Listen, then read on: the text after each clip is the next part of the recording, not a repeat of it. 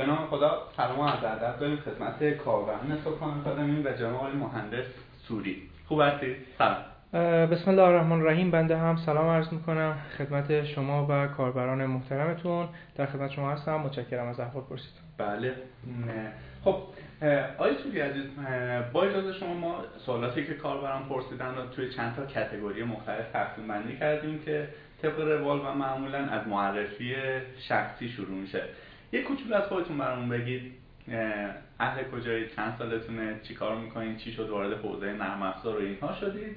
اجازه بفرمایید هر کجای سوالی برای من پیش اومد بپرم وسط حرفتون رو به بزرگواری خودتون هم ببخشید.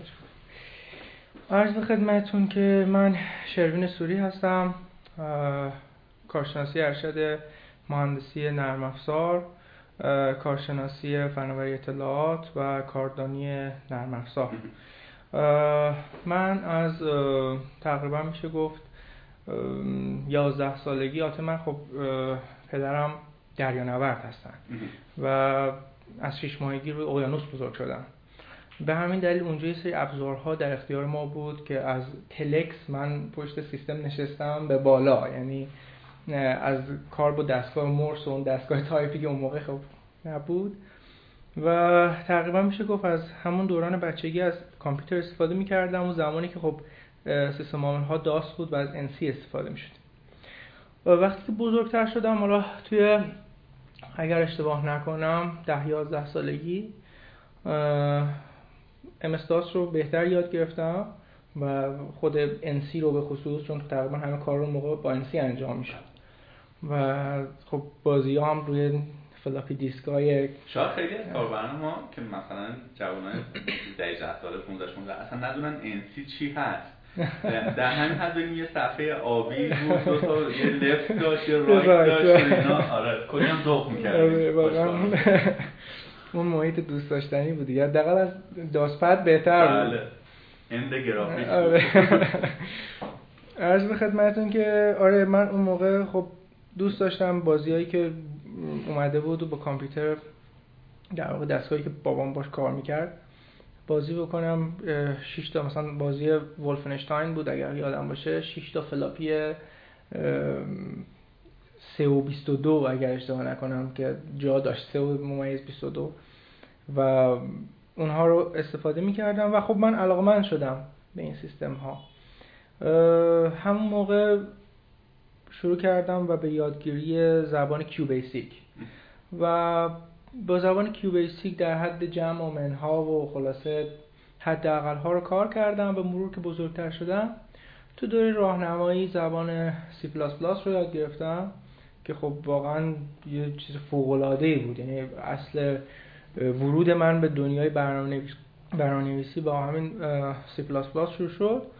بعد از اون هم کم کم خب دنیای وب شروع کرد به bold شدن و خب من اون موقع HTML سه بود که خب با شروع کردم به کار کردن و table اومده بود و خلاصه صفحاتی رو میشه طراحی کرد. اون رو یاد گرفتم و بعد از اون هم روی PHP کار کردم. زبان PHP رو آموزش دیدم همون توی دوران راهنمایی و بعدش هم دبیرستان.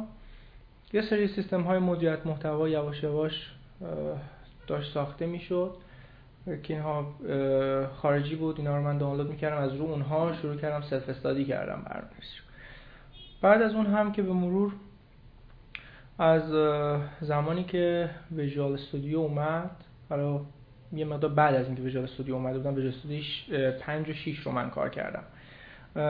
VB رو یاد گرفتم با VB کار کردم. و وقتی که دیگه .NET اومد سال 2005 دیگه همه اینا رو گذاشتم کنار.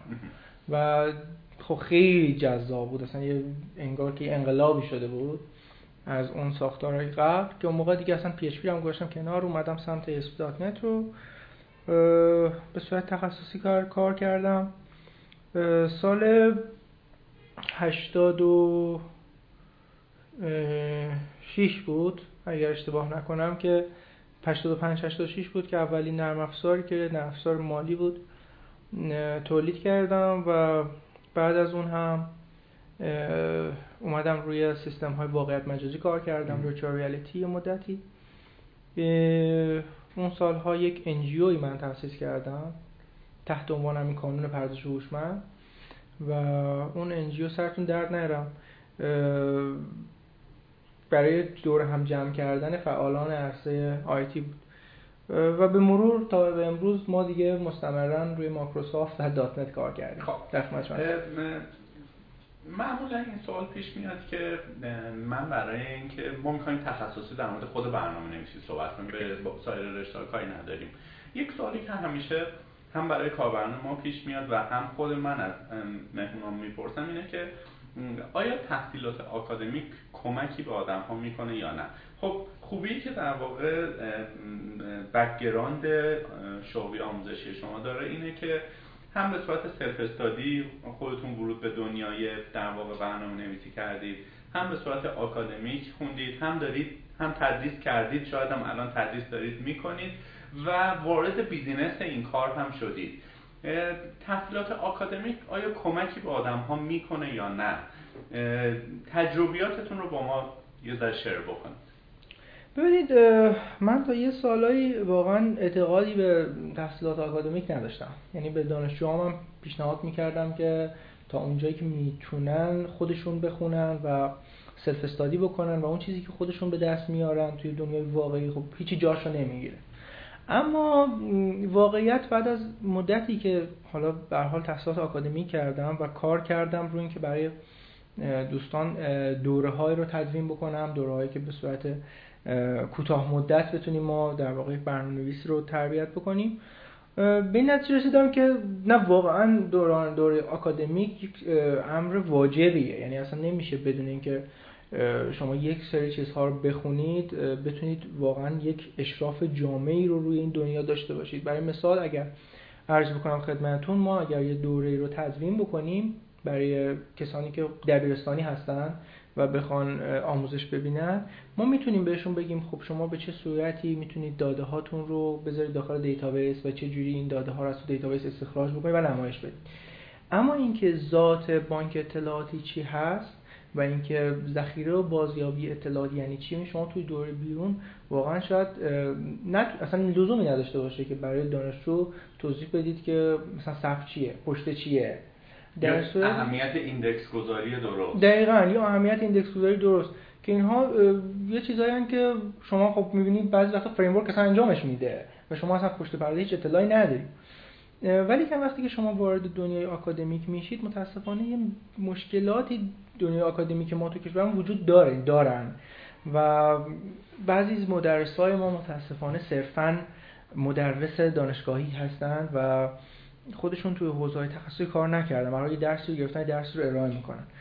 که این دلیل این شده که یک گنگی رو ایجاد بکنه برای دانشجوها و دانشجوهای ما نتونن به یک ویژن خیلی مناسبی از اون کاری که می‌خوان انجام بدن برسن. ولی من معتقدم که باید وجود داشته باشه. حداقلش این هست که شما در کنار اینکه دارید خودتون کار می‌کنید و تجربه می‌کنید در سطح کاردانی و کارشناسی یک چیزای دیگه میشنوید. مثلا اینکه می‌دونید سی پی داره چیکار می‌کنه یا یه سیستم عامل داره چه اتفاقی براش میفته پشت برده که دارید شما برنامه نوشتید و میاد می‌تونید مپ بکنید. یعنی دانشی که اون طرف دارید مثلا اگر این طرف دارید با انتیتی فریم کار می‌کنید اون طرف یا با انهایبرنیت دارید کار می‌کنید اون طرف ببینید خب این ذخیره بازه اطلاعات بنیادش چیه و ذاتش چیه و ما چرا الان ضعف سرعت داریم مثلا رو انتیتی فریم یا یکی از این در واقع ORM هایی که وجود داره. این کمک رو می‌کنه. در دورهای بالاتر و در مقاطع بالاتر هم توی بحث تحصیل تکمیلی خب واقعا ما یاد می‌گیریم که چجور مستند صحبت بکنیم. شاید تا قبل از این قضیه که من خودم درگیر این موضوع بشم این موضوع نمی‌دونستم دانشگاه این موضوع رو من یاد داد که مستند صحبت کردن و شاید بگن بعضی از اساتید ما الان دیگه تبدیل شدن پیپر جنریتور یعنی به رسما هی مدام یه کاغذ می‌گیرن یا عوض می‌کنن دوباره چاپش می‌کنن که این در واقع کارنامه علمی خودشون رو افزایش بدن. ولی به نظر من لازمه. لازمه که برنامه‌نویسان ما اگر می‌خوان که یک دانش بومی رو نهادینه بکنن حتما این اصول رو یاد بگیرن. هر چیزی رو ما هر جا مطالعه کردیم سری نشرش ندیم. بدونیم این اگر حق مطلب رو ادا بکنیم اگر نمی‌تونیم حق مطلب رو ادا کنیم اصلا واردش نشیم. و یک استراکچر رو ببینیم که این رو هم من فکر می‌کنم وظیفه دانشگاه است و دانشگاه باید به اعضا یاد بده. در مجموع برای اینکه خیلی کلام رو بلند نکنیم من توصیه می‌کنم. و آیا خودتون خب به پروژه های کوچیکی انجام ندادید؟ بهش می‌رسیم که در واقع چه کارهای کلانی در سطح ملی انجام دادید. خود شما برای جذب نیرو وقتی رزومه من نوعی میاد روی میزتون آیا تحصیلات آکادمیک وزن قابل توجهی داره؟ وزن قابل توجهی نداره ولی برای من اهمیت داره. یعنی اینکه یه نفر در مثلا مهندسی نرم افزار خونده باشه یا در واقع یکی از شاخه های مرتبط بهش رو خونده باشه حائز اهمیته. ولی این به این دلیل نیست که اون فرد رد میشه. ما داشتیم دیگه. من نیرویی داشتم که اصلا رشتهش کاملا نامرتبط بود. کاردانی تربیت بدنی داشتن اون کسی که استخدام ولی یکی از بهترین برنامه‌نویسای ما بود و واقعا خوب کارش انجام می‌داد. یه جایی لنگ می‌زد یعنی مثلا وقتی داشت کارش انجام می‌داد به خاطر اینکه بک‌گراند رو نداشت و من همیشه توصیه می‌کردم که شما خیلی خوبی و واقعا خوب داری کار می‌کنی دانشجوی خودم بود. ولی بهتر یه گریزی بزنی یعنی این دوره رو بگذرونی. آره به این دلیل من برام مهم هست ولی وزن زیادی نداره در واقع خیلی سوالاتی که توی این اپیزود شده بود شما رو استاد خطاب کرده بودم. ظاهرا خب خیلی از دانشجوهای در واقع آموزشگاهی که شما توش مشغول هستی بودید مخاطب ما شدن. شما قبلا تجربه تدریس توی مثلا مؤسساتی مثل کهکشان و مجتمع فنی اینا رو داشتید. دلیل خاصی داشته که حضورتون کم رنگ تر شده؟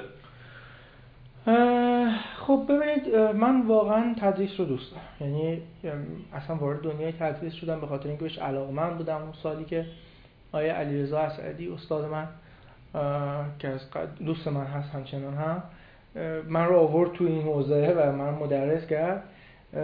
فکر می‌کنم دوازده سیزده سال میگذره و من این مدت سعی کردم که یک مدرس حرفه‌ای هم باشم در کنار کاری که انجام میدم.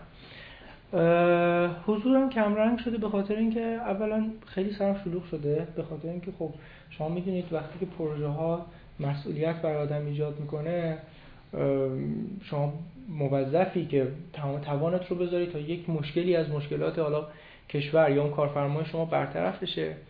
و دوم اینکه از اون طرف یک خستگی زیادی رو به آدم تحمیل می‌کنه. من خب باید الان کلاس جاری دارم یعنی ولی خب یک کلاس فقط یک کلاس اجرا می‌کنم. یه روزایی سال 88 89 و بچه ها می‌دونن دیگه من توی هفته 8 صبح تا 9 شب کلاس داشتم. مستمرا تدریس می‌کردم. ولی خب وقتی که آدم بعد خب سنم که میگذره یه مقدار انرژی کم میشه و من به دانشجوهام هم متحدم یعنی من اگر برم سر کلاس و شروع کنم تدریس و خسته باشم به تب اون نتیجه که لازم و حق و ناس آره.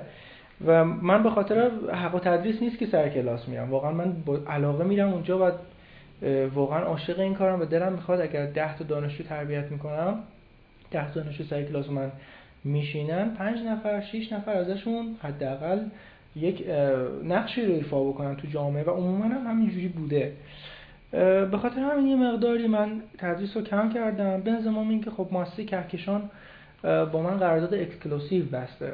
یعنی اینکه من نمی‌تونم جای دیگه آموزش بدم. و خب فقط منحصرا هر دوره‌ای که به شعبه تهرانشه؟ فقط تهران هست آره بعد تا جایی که من اطلاع دارم بیشتر شبکه‌ای دوره های کهکشان یا نه؟ همه چی داره؟ ببینید آموزشگاه آموزشگاه امنیته. یعنی شروع کارش و چون خدای دکتر عباس نژاد رو به عنوان امنیت می‌شناسن و خودشون هم تو این حوزه تحصیل کردن و تدریس می‌کنن. ولی خب در کنارش حوزه های مختلف فناوری اطلاعات رو پوشش میده. من تو بحث بانک اطلاعاتی و بحث هوش تجاری در واقع در خدمت هستم. خب یه جایی شما اشاره کردید به اون رزومه ای که در واقع میاد روی میزتون و قرار انتخاب بکنید که گفتید حداقل اگر برنامه نویسی نیست یکی از شاخه های آیتی اینها باشه. زمانی که یه نفر علاقمند میشه فرض کنیم آکادمیک می‌خواد وارد دنیای آیتی بشه گزینه های کمی پیش روش نداره. برنامه نویسی خودش چند تا شاخه میشه. بعد شبکه داریم امنیت داریم نمی‌دونم. حالا شما خودتون بهتر از من می‌دونید.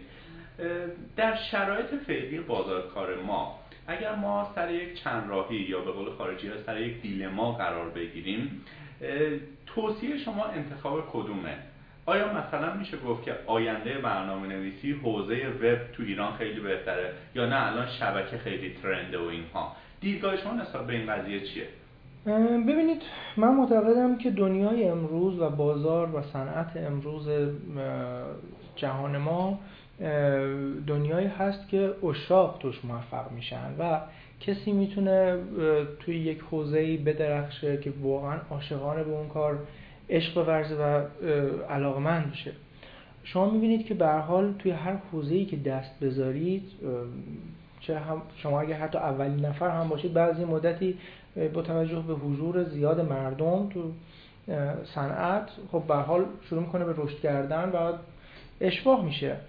من اعتقادی به این موضوع ندارم که ما باید بر اساس نیاز بازار ولی اینکه خیلی هم مهمیه زندگی آیندهمون رو تایید بکنیم. ما باید به این توجه بکنیم که اولا واقعا حس در واقع معناگرایی زندگی ما رو چی تامین می‌کنه و دوم اینکه چه کاری هست که ما اگر ساعتها روزها و سالها منتظر بازخوردش باشیم خسته نمیشیم و چون واقعا تسلیم شدن و نشستن باعث مرگ حرفه‌ای یک نفر میشه. و خب باید این رو بپذیریم که اگر یک کار رو انتخاب می‌کنیم دیگه اون کار دیگه زندگی ماست. اینه که من پیشنهادم این هست که اول خودمون رو بشناسیم استعدادهامون رو بشناسیم و حداقل به صورت مختصر در سطح های اولیه مثلا اگر برنامه نویسی هستش ما سی پلاس پلاس رو من تقریبا به همه offer می‌کنم تو واقعا یک زبانی که به عنوان زبان. بله بله به عنوان شروع یعنی به عنوان که خب یک base base کاملا. و یا مثلا توی شبکه Network+ هست توی امنیت Security+ هست. به حال تو حوزه‌های مختلف یک مقدمات و یک پایه‌ای هست که ما می‌تونیم تست بکنیم برای این کار ساخته شدیم یا نه. ببین مثلا توی بحث برنامه نویسی خب ما نمی‌تونیم با VB یا با مثلا QBasic یا با حتی Python اینا بسنجیم که این کار برای ما جذابه. چون مثلا زبان هایی که شروعش و کارش خیلی راحته.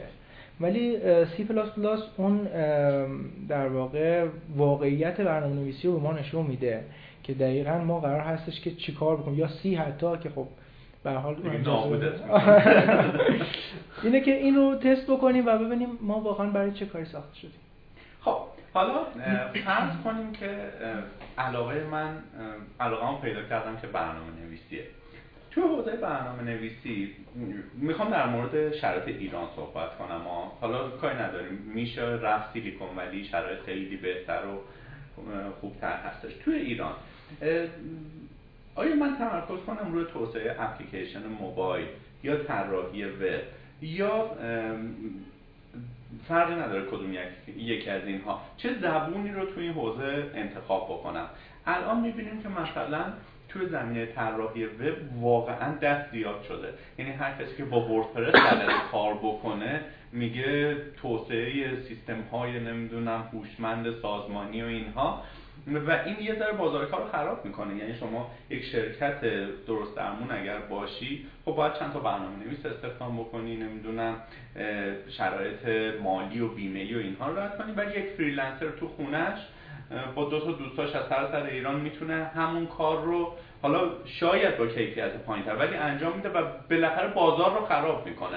یعنی شما پروپوزال که میدی که مثلا میگی 18 میلیون من این کار رو انجام میدم ممکنه با یک 800 رقیب شما بیاد و یک علامت سوال تو ذهن مشتری حداقلش به وجود میاد. با توجه به شرایط این چنین شما توصیهتون روی چه حوزه؟ در زمینه برنامه‌نویسی برای بازار کار ایران. ببینید یک موضوعی وجود داره در مورد نه فقط حوزه آیتی که ما توش کار می‌کنیم در مورد تقریبا همه حوزه ها و دنیای ما از دنیای در واقع عرضه و تقاضای مشخص خارج شده. و خب شما می‌بینید که عرضه بسیار بالا رفته و خیلی زیاد شده تو همه حوزه و خب تقاضا دیگه فقط بنا به نیاز نیست. یعنی مردم به خاطر نیازشون دیگه خرید نمی‌کنن. خیلی دلایل دیگه دارن. مثلا بعضا می‌گفتن بس به مردم به خاطر ترس هاشون دیگه خرید می‌کنن به خاطر عقده هاشون خرید می‌کنن. یعنی یک نگاه دیگه به وجود اومده. و واقعیت یا میونه کلمتون یه به یه چیزی نیاز نداری ولی چون که رقیبتون رو داره من تو هم مصلحت میگه منم داشته من باشم. یه فکری کرده که اینو بله بله. و این یه چیز واقعیته و واقعیت دوم این هست که ما کسانی که خیلی خوب هستن توی بازار دووم نمیارن. کسانی که توانایی بقا دارن توی بازار دووم میارن. یعنی این نیست که شما صرفا چون خیلی آدم های لولی هستی یک فرد اکسپرتی هستی یک فرد فوق هستی توی بازار دوام میاری. نه شما باید فرصت داشته باشی باید از فرصت هات خوب استفاده بکنی. شما باید شرایط داشته باشی و یک سری علمان ها کنار هم میشینه که شما رو به بقا میرسونه.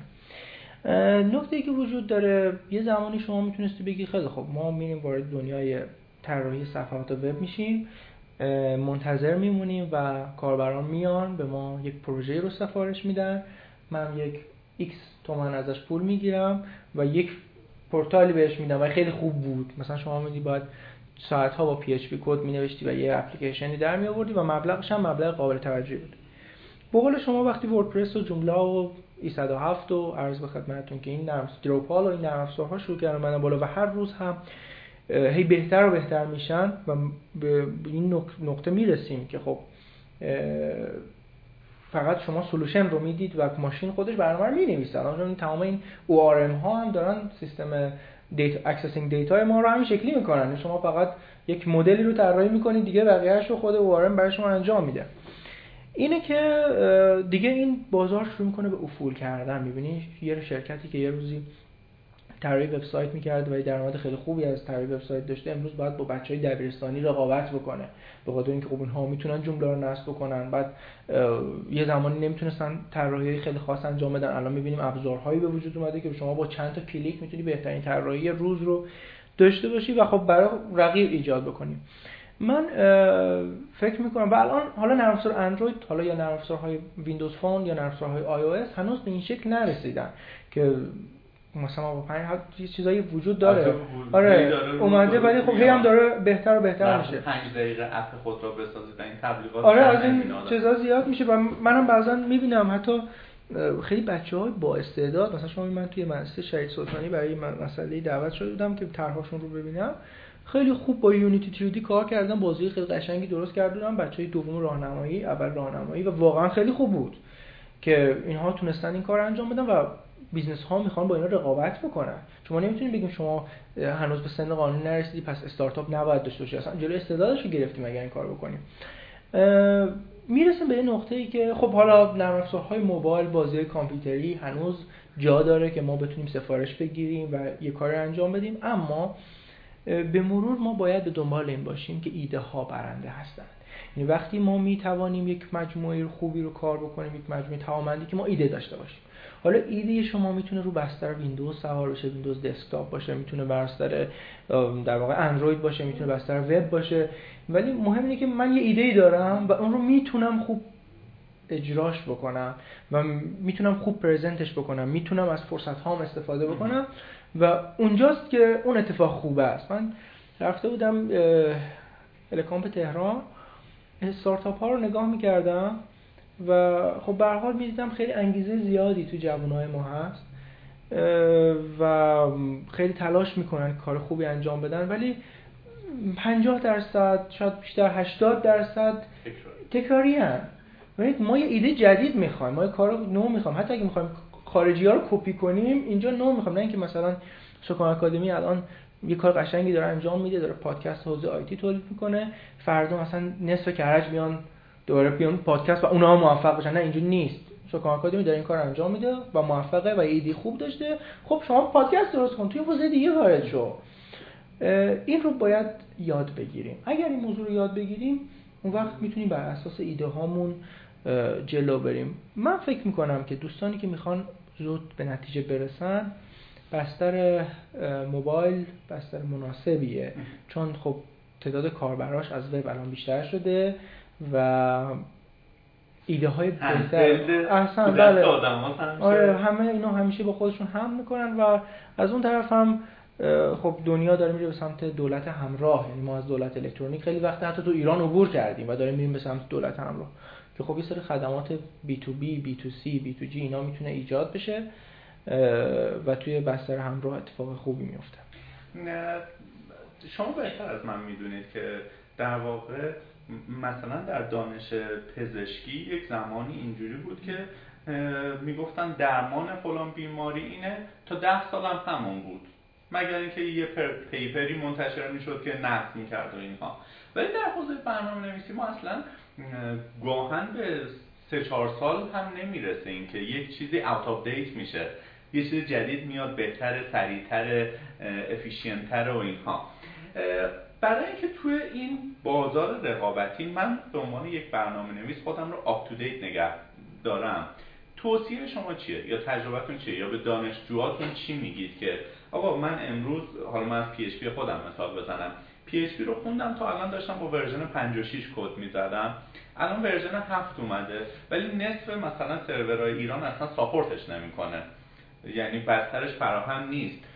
در چنین شرایطی من چجوری خودم رو up to date نگه دارم؟ یا حالا اگر خواستید مثال در واقع .NET ی تر بزنید می‌تونید از اونجا هم قضیه رو پاسخ بدید.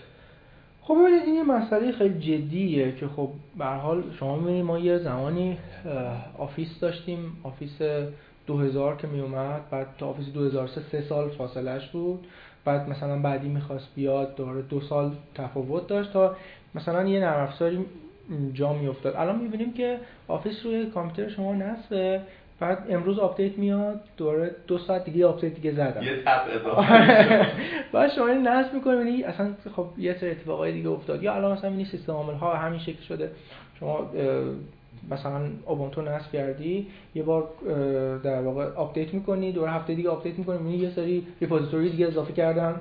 ویندوز هم که الان تقریبا همینجوری شده. است ویندوز دیگه اصلا نمی‌پرسه نیاز شما sudo کد واسش بزنی خودش برات update ش می‌کنه و می‌بره جلو. من سیاستی رو برای خودم داشتم همیشه. حالا شاید هم سیاست پسندیده از طرف همه نباشه ولی ما این کار انجام میدیم و جواب داده و جواب داده و من معتقدم که تجربه بر دانش اولویت داره. و وقتی که ما مثلا به عنوان مثال ما معماری انتیر رو استفاده می‌کردیم برای معماری نرم افزارهامون و بعد معماری ام اومد. و من ام رو یاد گرفتم. یعنی جزء چیزایی بود که خب علاقمند بودم. ام خب قبلش به عنوان پیپر بود و بعدش هم. ولی کاملا جلوی استفاده ازش توی وب اپلیکیشن ها رو تو شرکت هم گرفتم و نذاشتم ازش استفاده بشه.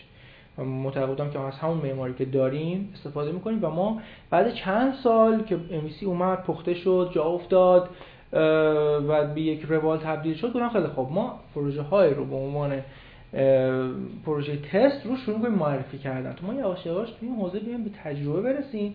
چون ممکنه ما از مثلا با مشتریم توی در واقع قرارداد SLA که میبندیم در واقع سرویس لیور اگریمنت داریم و تا یه سطحی باید خدمات بدیم.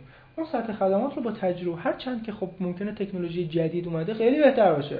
100 درصد مشکلاتش برطرف شده. اما تجربه مجموعه من تجربه شروین سوری تجربه نفر تو چه حوزه ممکن یک دهه در واقع من توی حوزه تجربه داشته باشم. من اون تجربه رو آسون به دست نیاوردم و الان بخوام با یک ساختار جدید بیام وارد عمل بشم و یهویی تمام سابقه و زندگیم رو از دست بدم. برای همین من عموما سعی می‌کنم که یک تکنولوژی پخته حالا توی یادگیریش نه. توی یادگیریش و توی ورکشاپ ها خب به حال دانشجوها دوستان حرفای نو بشنون کار تازه ببینن خب این حرف درسته. و اما توی پروژه ها من کاملا مقاومت می‌کنم در مورد اینکه تکنولوژی ها وارد صنعت ما می‌خوان بشن. باید صبر کنن باید پخته بشن باید روش تجربه پیدا بکنیم باید روش کار بکنیم. و شروع بشه راجبش کامنت هایی نوشته بشه paper هایی generate بشه وبسایت ها capture هایی رو بگیرن منتشر بکنن و تجربه در واقع ما best practice رو استفاده بکنیم. نه اون چیزی که نهایی شده.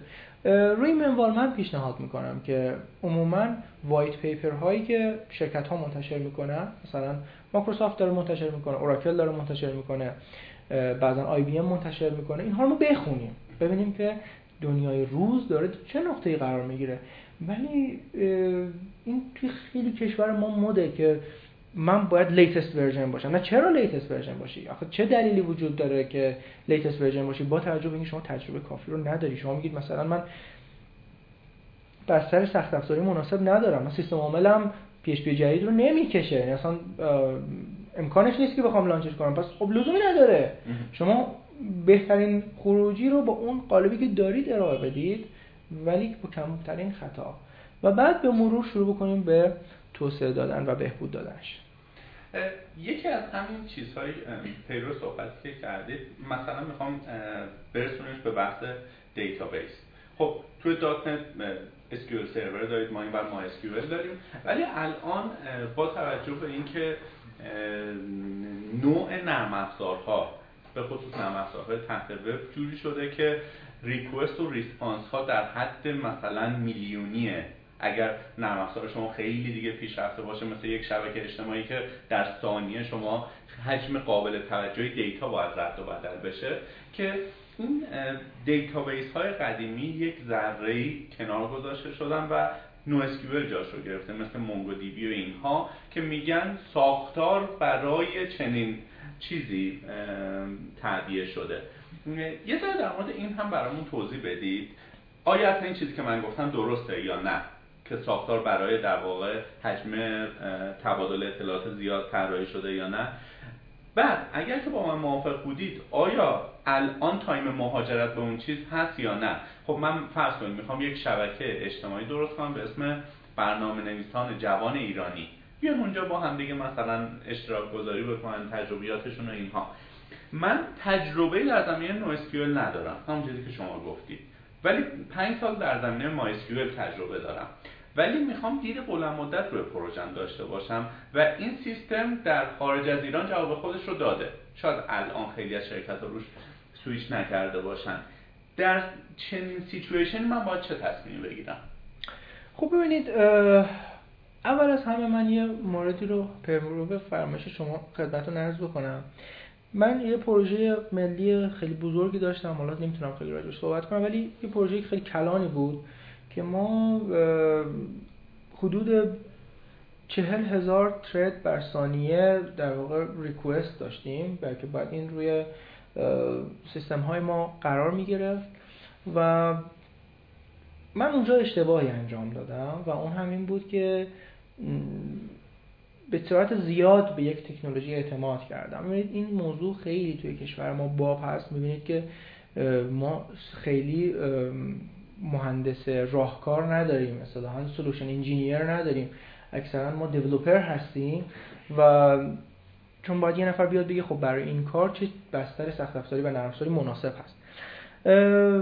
نسخه بپیچه آره دقیقا نسخه بپیچه بگه خب شما با این مسیر حرکت بکنید. ما مثلا اومدیم از خب با توجه به تحقیقاتی هم کرده بودیم و خب علاقه زیاد من به SQL Server اومدیم و روی مایکروسافت یک پلتفرم بستیم و خب یه جایی رسید که ما واقعا مشکل جدی خوردیم و من باید رو اوراکل کار می‌کردم چرا؟ به خاطر اینکه نکته اینجاست که اوراکل با سخت افزار داره کار می‌کنه و SQL با نرم افزار یعنی مشکلاتشو داره به نرم افزاری حل می‌کنه اون داره مشکلاتشو سخت افزاری حل می‌کنه و ما خیلی کار پیچیده ای بخوایم داخل اوراکل Oracle RAC رو بسازیم این طرف. و شاید solution هایی مثل Always On یا solution هایی مثل در واقع failover cluster که روی SQL Server اومدن نمی‌تونن اون ساختار در واقع always active رو که وجود داره اون طرف رو به من بدن. و خب ما اونجا مشکل خوردیم و حالا مسائلی برام به وجود آورد. اینه که ما باید ببینیم که برای چه کاری داریم از چی استفاده می‌کنیم و چی مشکل ما رو برطرف می‌کنه. در مورد اینکه ما کجا باید مهاجرت بکنیم به NoSQL not only SQL این هست که اول باید بدونیم که آیا SQL جواب کار ما رو نمیده؟ SQL که عرض می‌کنم خدمتتون SQL سرور MySQL Oracle هر database relational‌ی که با SQL داره کار می‌کنه. آیا جواب کار ما رو دیگه نمیده و ما یک انتظار بیشتری خب داریم؟ اینو باید چجوری بفهمیم؟ آیا باید مثلا با مدیر اون پروژه صحبت کنیم بگیم که ظرف پنج سال اول انقدر بار روی این نرم افزار میاد و در نهایت در آلتیمیت ترین حالت ممکن میشه انقدر ریکوست در ثانیه؟ ولی یه جاهایی ممکنه معادلات ما مثل همون اتفاقی که برای شما افتاد اشتباه از در بیاد. خب این که این اتفاق که میافته ولی که به خصوص در خصوص SQL و نو SQL ما باید اول big data رو بشناسیم. یعنی ما بدونیم مفهوم اساسی کلان داده حالا اسامی مختلفی تو فارسی ما بهش مهداده بهش میگیم یا بزرگ داده بهش میگیم.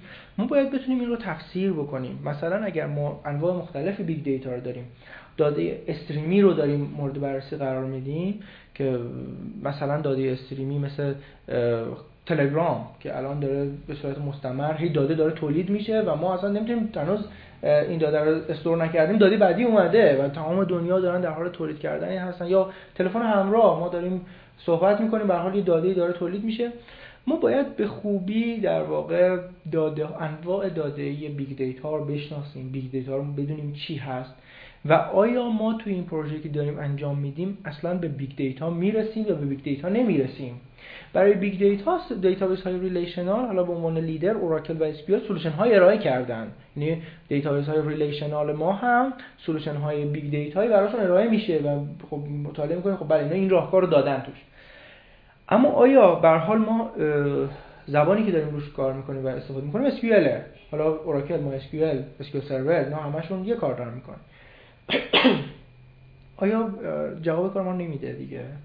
و اینکه اصلا شاید خب جواب کار ما هم بده. اما واقعیت اینه که خیلی داره ساده میشه این طرف. یعنی مثلا خود شما MongoDB رو مثال زدید. حالا یا Cassandra حالا اون Cassandra بیشتر روی بحث گراف و اینا کار می‌کنه. این طرف MongoDB رو document ها کار می‌کنه.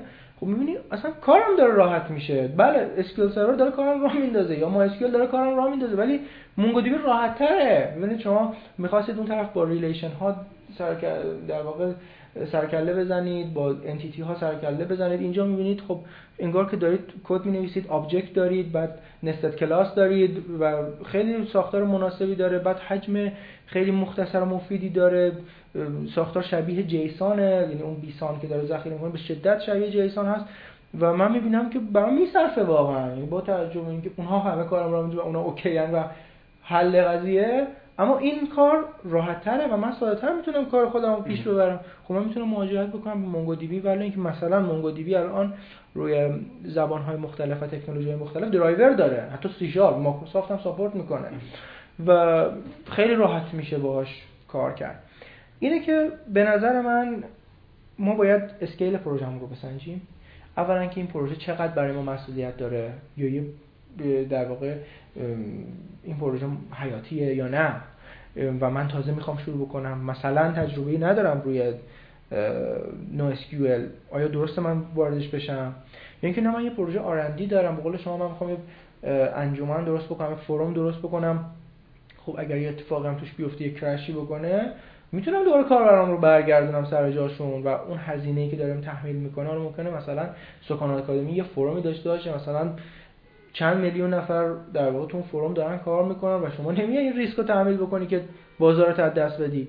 ولی ببینید مثلا من انجمن برنامه‌نویسان کرج رو می‌خوام راه بندازم یه دونه دونه هم می‌خوام کاربر بگیرم. خب من این ریسک رو می‌کنم و اجازه میدم که این آرندی صورت بگیره و حداقلش اینه که اگر کرش بکنم سرعت مهاجرتم از اون به SQL یا در واقع ما SQL یا Oracle‌ی که قبلا روی عمر باش کار کردم خیلی سریع تره تا اینکه بخوام اون تبدیل بکنم به ساختارهای دیگه. من پیشنهادم این هست.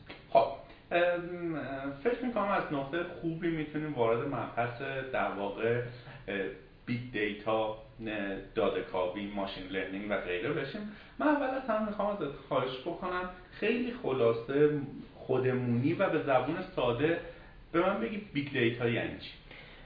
ببینید هر آن چیزی که ما نتونیم با ابزارهای عادی خودمون store‌ش بکنیم و پردازشش بکنیم میشه big data یعنی هر زمانی که ما به چالش می‌رسیم و به مشکل می‌خوریم این تعریف خیلی هم کتابی نیست تعریف خودمه که دارم سعی می‌کنم ساده این رو بگم. اونجا ما درگیر کلان داده شدیم. حالا میشه یه مثال بزنی؟ از پروژه اگر پروژه هست که سیکرته که نمی‌تونی بگی که هیچی ولی یه پروژه که ملموس باشه برای ما. الان توی ایران داره انجام میشه. بله. خب بله. اگر بتونی یه پروژه‌ای که حالا خیلی چیز نباشه ببینید ملموسترین در واقع پروژه‌ای که میشه در موردش صحبت کرد بحث آنالیز حالا به نوعی پیامک های بانکی هست خب.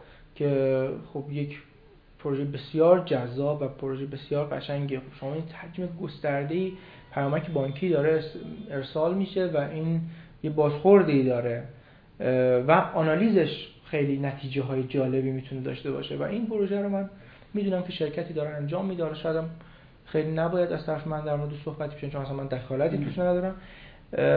ولی کن این یک پروژه big data یا برای مثال ببخشید توی در واقع پژوهشگاه IPM داره روی در واقع توالی ژنتیکی کار می‌کنن و روی سلول های بنیادی دارن کار می‌کنن و اون پروژه پروژه بیگ دیتا هستش. ما خیلی جاها می‌بینیم وقتی پای machine learning و big data و اینها به میاد یکی از پایه های ثابت زبان Python‌ه حالا می‌خوام ببینم که آیا ما با هر framework و زبونی که تا حالا داشتیم باش کار می‌کردیم می‌تونیم جفا بپریم توی مبحث big data یا نه؟ یک دلیلی داشته که شرکت های گنده رفتن سراغ مثلا Python. ببینید نه واقعا ما با هر زبانی نمی‌تونیم این قضیه رو handle بکنیم. مثلا من تخصصم سی شارپه تخصص یعنی زبان برنامه‌نویسی اصلی من سی شارپ هست و اصلا برای این کار مناسب نیست. نکته اینجاست که ما ببینید سی شارپ در حصار فریم در حصار data frame اسیره و ما نیاز داریم که با سخت افزار خیلی خوب صحبت بکنیم چون با یه حجم گستردی و یه سری دلایل زیاد. این یعنی اگه بخوایم در مورد این قضیه صحبت کنیم که چرا big data با سی شارپ نه ولی اینکه مایکروسافت این کارو داره اصرار داره که با سی شارپ شما همه کار می‌تونید بکنید. ولی خب یه سری نرم افزارها یه سری ابزارها مناسب نیستن واقعا. ولیکن زبانی مثل Python زبانی مثل R زبان هایی هستند که ذات script ی دارن و شما انگار که داری با ماشین صحبت می‌کنی. یعنی اینکه شما مثلا تو زبان R می‌تونی بگی که فلانی آب رو هم جمع کن بعد اون به شما جواب بده این جوابش بعد دوباره بعدی رو بنویس. یعنی شما انگار داری با یا مثلا تو MATLAB این اتفاق میفته شما دارید با کامپیوترتون خیلی مستقیم صحبت می‌کنید تا اینکه شما بخوای درگیر IL بشی intermediate language بشی مان برنامه رو بنویسیم بعد compile تا دوباره به اون نتیجه برسه داستان داره. زبان Python یک زبان چندین منظوره است. یعنی شما می‌بینید توی هر جای آیتی که کسی افراد کار می‌کنن پایتون به دردشون می‌خوره. حتی الان این تحقیقات دانشگاهی تو رشته‌های مختلف هم علاقه‌مندن که از پایتون استفاده بکنن به خاطر اینکه خب به حال هم یاد گرفتنش خیلی راحته. سادگی شما توی پایتون راد بگیری یاد بگیری و رفرنس های خیلی زیادی داره. همین که اگر شما پایتون یاد بگیری تو خیلی حوزه ها می‌تونی ازش استفاده بکنی. خب به حال زبان آر هم که فکر می‌کنم به نظر من رقیب پایتون هست توی حوزه آنالیز داده و تو حوزه داده کاوی یه مقداری زیادی علمیه و یک زبان آماریه یک زبان علمیه و شاید رفرنس هایی که براش وجود داره و امکان استفاده ازش هم محدوده. به حال یه جاهایی شما می‌تونید از آر استفاده کنید مثل پایتون نیست که شما خیلی گستردگی داری. من نمی‌تونم هیچ زبانی رو محدود کنم چون به حال همه زبان ها استفاده های مختلف میشه ازش. ولی که این باعث شده که پایتون هی جلوتر و جلوتر بشه. از اون برم خب به قابلیت هایی که آر داره و به صورت اختصاصی یه سری سیستم های جدید براش آماده شده یک سری لایبرری های جدید براش آماده شده و به حال این سری برتری ها هم برای زبان آر ایجاد کرده. در مجموع این همه کار بودن زبان پایتون به نظرم این رو باعث میشه که شما بتونید برای big data offer ش بکنید. و اون نقطه ضعفی که برای زبان سی شارپ بهش اشاره کردید آیا برای سایر زبان ها مثل Java و PHP و Ruby و اینها هم دیده میشه یا نه؟ اوضاع اونها بهتر ببینید خب هر زبانی که درگیر میشه با ببینید حالا یه زمان تا یه زمانی شما PHP کار هستید تا یه زمانی مستقیما شما با PHP با سخت افزار صحبت می‌کردید شما با CPU دستور می‌دادید توی PHP. اما الان من می‌دونم که شما framework دارید و این framework ها اومدن کار شما رو آسون کردن و یه لایه اومدن روی سخت افزارتون قرار گرفتن. خیلی نرم افزارها این اتفاق براشون افتاده و پیشرفتشون هم توی این نگاه چون قرار نرم افزار enterprise تولید بکنن قرار نیست زبان script ی باشن. هر زبانی برای یک ذاتی ساخته شده. نرم در زبان هایی که برای نرم افزار enterprise ساخته شدن طراحی شدن قابلیت این رو دارن که باهاشون همه کار بکنید. ولی پیشنهاد نمیشه عموما. ما فهمیدیم تا اینجا big data چیه. خب یعنی یه concept کلیه. حالا رابطه data mining یا داده کاوی با این big data چیه؟ آیا این دیدگاه من درسته؟ یه حجم بسیار گنده ای از data داریم. حالا می‌خوایم بریم توش بگردیم یک سری دیتا ست ها در بیاریم. تعداد مثلا مشتریان آقایی که در یک بازه مشخص فلان رفتار ازشون سر زده اینو خریدن. تعداد ساعاتی که بیشترین رنج خرید مثلا تو اعیاد خاص. این اتفاق افتاده. آیا این شکلی میشه بهش نگاه کرد؟ ببینید ما توی بحث داده خب یک مسیر تکاملی رو داریم که این مسیر تکامل هم برای ماشین ها هست هم برای انسان ها هست. یعنی میگیم به صورت پایه هر چیزی که ما از ورودی هامون می‌گیریم. حالا ممکنه توی کامپیوتر کیبورد باشه و ما مثلا چشم داشته باشیم و گوش داشته باشیم و حتی نویزی که میشنویم یک داده هست و داره وارد سیستم ما میشه. وقتی که شما این داده رو روش کار می‌کنید مثلا اگر من یک سوالی از شما می‌پرسم حالا شاید سوال مثال خوبی نباشه. منظورم که یه مقداری بشه رو اون داده ای که پردازش بشه و شما یه پاسخی بدید. شما اومده این دادهتون رو به اطلاعات تبدیل کردید وقتی که ما می‌خوایم سوالمون رو مقدار جامعه تر بکنیم مثلا من از شما به عنوان یک سیستم می‌پرسم که نظر شما راجع به انتخابات آمریکا چیه؟ فرض بر اینکه از انتخاباتی صورت نگرفته. و شما یه نظر میدی و یه تحلیل داری از من. اتفاق یعنی داری در واقع نظر خودت رو نسبت اون اتفاقات می‌دید یعنی شما یک دانشی دارید و بر پای اون صحبت می‌کنید. اگر ما بتونیم بر انفورمیشنمون رو بر اساس اون یک نتیجه گیری بکنیم ما به دانش رسیدیم. و در دید کلان شما می‌بینید که یعنی ما بعد از دیتا به اینفورمیشن از اینفورمیشن به نالج می‌رسیم و بعد از نالج و مدیریت ما به دنبال این هستیم که ما به بصیرت برسیم. شما می‌بینید که وقتی که ما یک فردی که به پختگی رسیده توی حوزه ای صداش می‌کنیم و میگیم خب این چه اتفاقی میشه میفته میگه این اتفاق حتما میفته حالا ببین چی میشه. حالا بعضا از ما تجربهش بیشتر باشه. اون اتفاق افتاد. شرط هم میبنده. و شرط هم میبنده و اون اتفاق حتما میفته خب اون فرد داره بصیرته. یعنی داره یک نگاه عمیقه که انگار که آینده رو داره می‌بینه.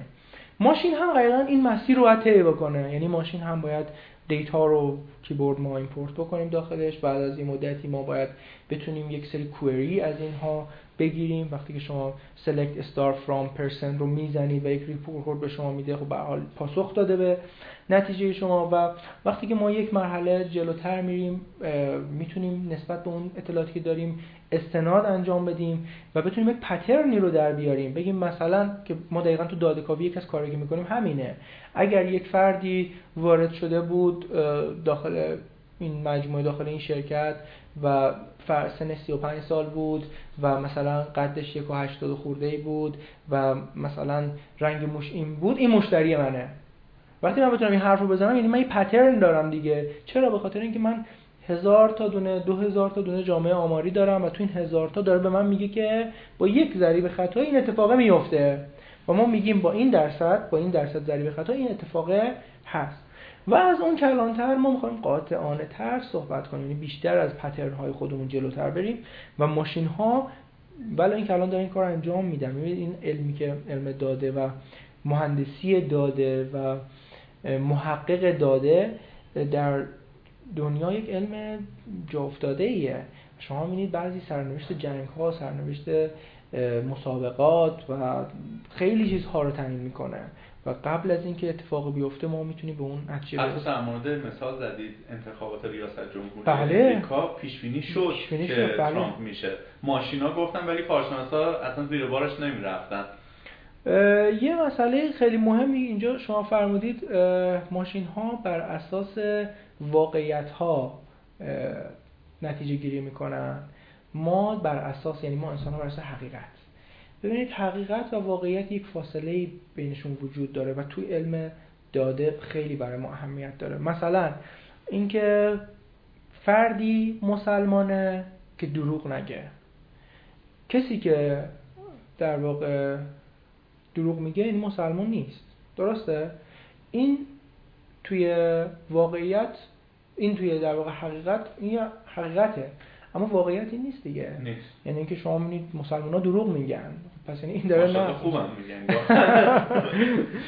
اینه که ماشین تفاوت عمدهش با انسان اینه. خب یه جایی گفتید pattern آیا من برای داده کاوی حتما به big data نیاز دارم یا با small data هم می‌تونم این کار رو انجام بدم؟ مثلا یه مثال از سایت خودمون بزنیم. خب ما big data یی الان نداریم. یعنی رفتار کاربران رو رصد بکنیم. تعداد کاربرانی که register می‌کنن تعداد کاربرانی که توی وبلاگ میرن پادکست میرن آموزش ها میرن اسم big data نمیشه روش گذاشت. خب؟ ولی سایت دیجی کالا شاید الان بشه در مورد big data صحبت کرد. آیا با این حجم کم data یی که ما داریم می‌تونیم داده کاوی بکنیم و در نهایت به pattern قابل اعتماد با در خطای مثلا 5 درصد برسیم یا نه؟ ببینید اینکه ما برای داده کاوی نیاز به big data داریم خب این حرف درستی نیست. یعنی اینکه الزاما نیاز نیست که شما big data باشه که شما data mining انجام بدید نه. اما جامعه آماری شما هر چقدر مستندتر باشه و هر چقدر پخته تر باشه بالطبع نتیجه ای که اون pattern ی که داره برای شما تولید می‌کنه پترن بهتریه.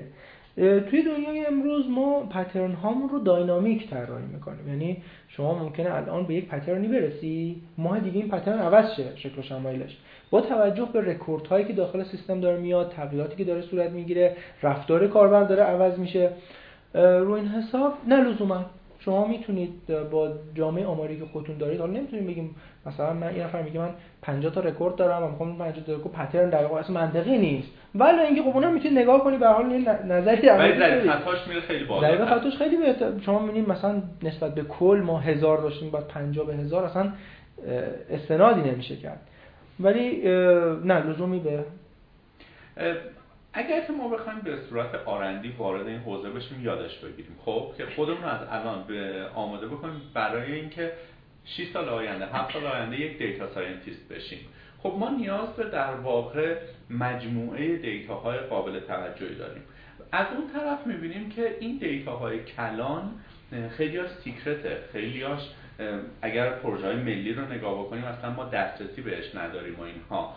این یک چالشه که چه راهکاری میشه براش پیدا کرد؟ ببینید اول اینکه برای R&D یش شرایط فراهمه. یعنی خب شرکت های مختلفی هستن از جمله خود مایکروسافت که data set هایی رو به شما ارائه می‌کنه که حتی مثلا رو بستر Excel هم به شما رو big data نمیده. ولی data های خیلی خوبی data set های روز دنیا رو آنلاین در اختیار شما می‌ذاره. مثلا جمعیت مردم تو دنیا. و خب این یه database خیلی خوبیه.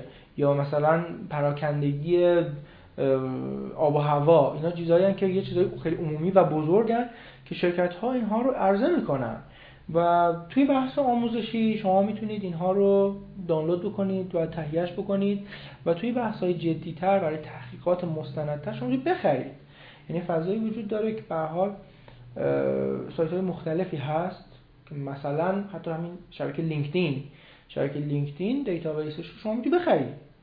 و حتی شما دیدید که دانلود قابلیت دانلود هم داره. یعنی من شبکه خودم می‌تونم دانلود بکنم براش کار بکنم. حالا شما فرض که من شبکه خیلی کلانی داشته باشم و یا چند نفر باشیم شبکه کلانی داشته باشیم ما مثلا می‌تونیم یک و LinkedIn خودش یک complex network complex network خودش یه big data و ما می‌تونیم ازش نه لزوما البته ولی خب می‌تونیم ازش استفاده بکنیم.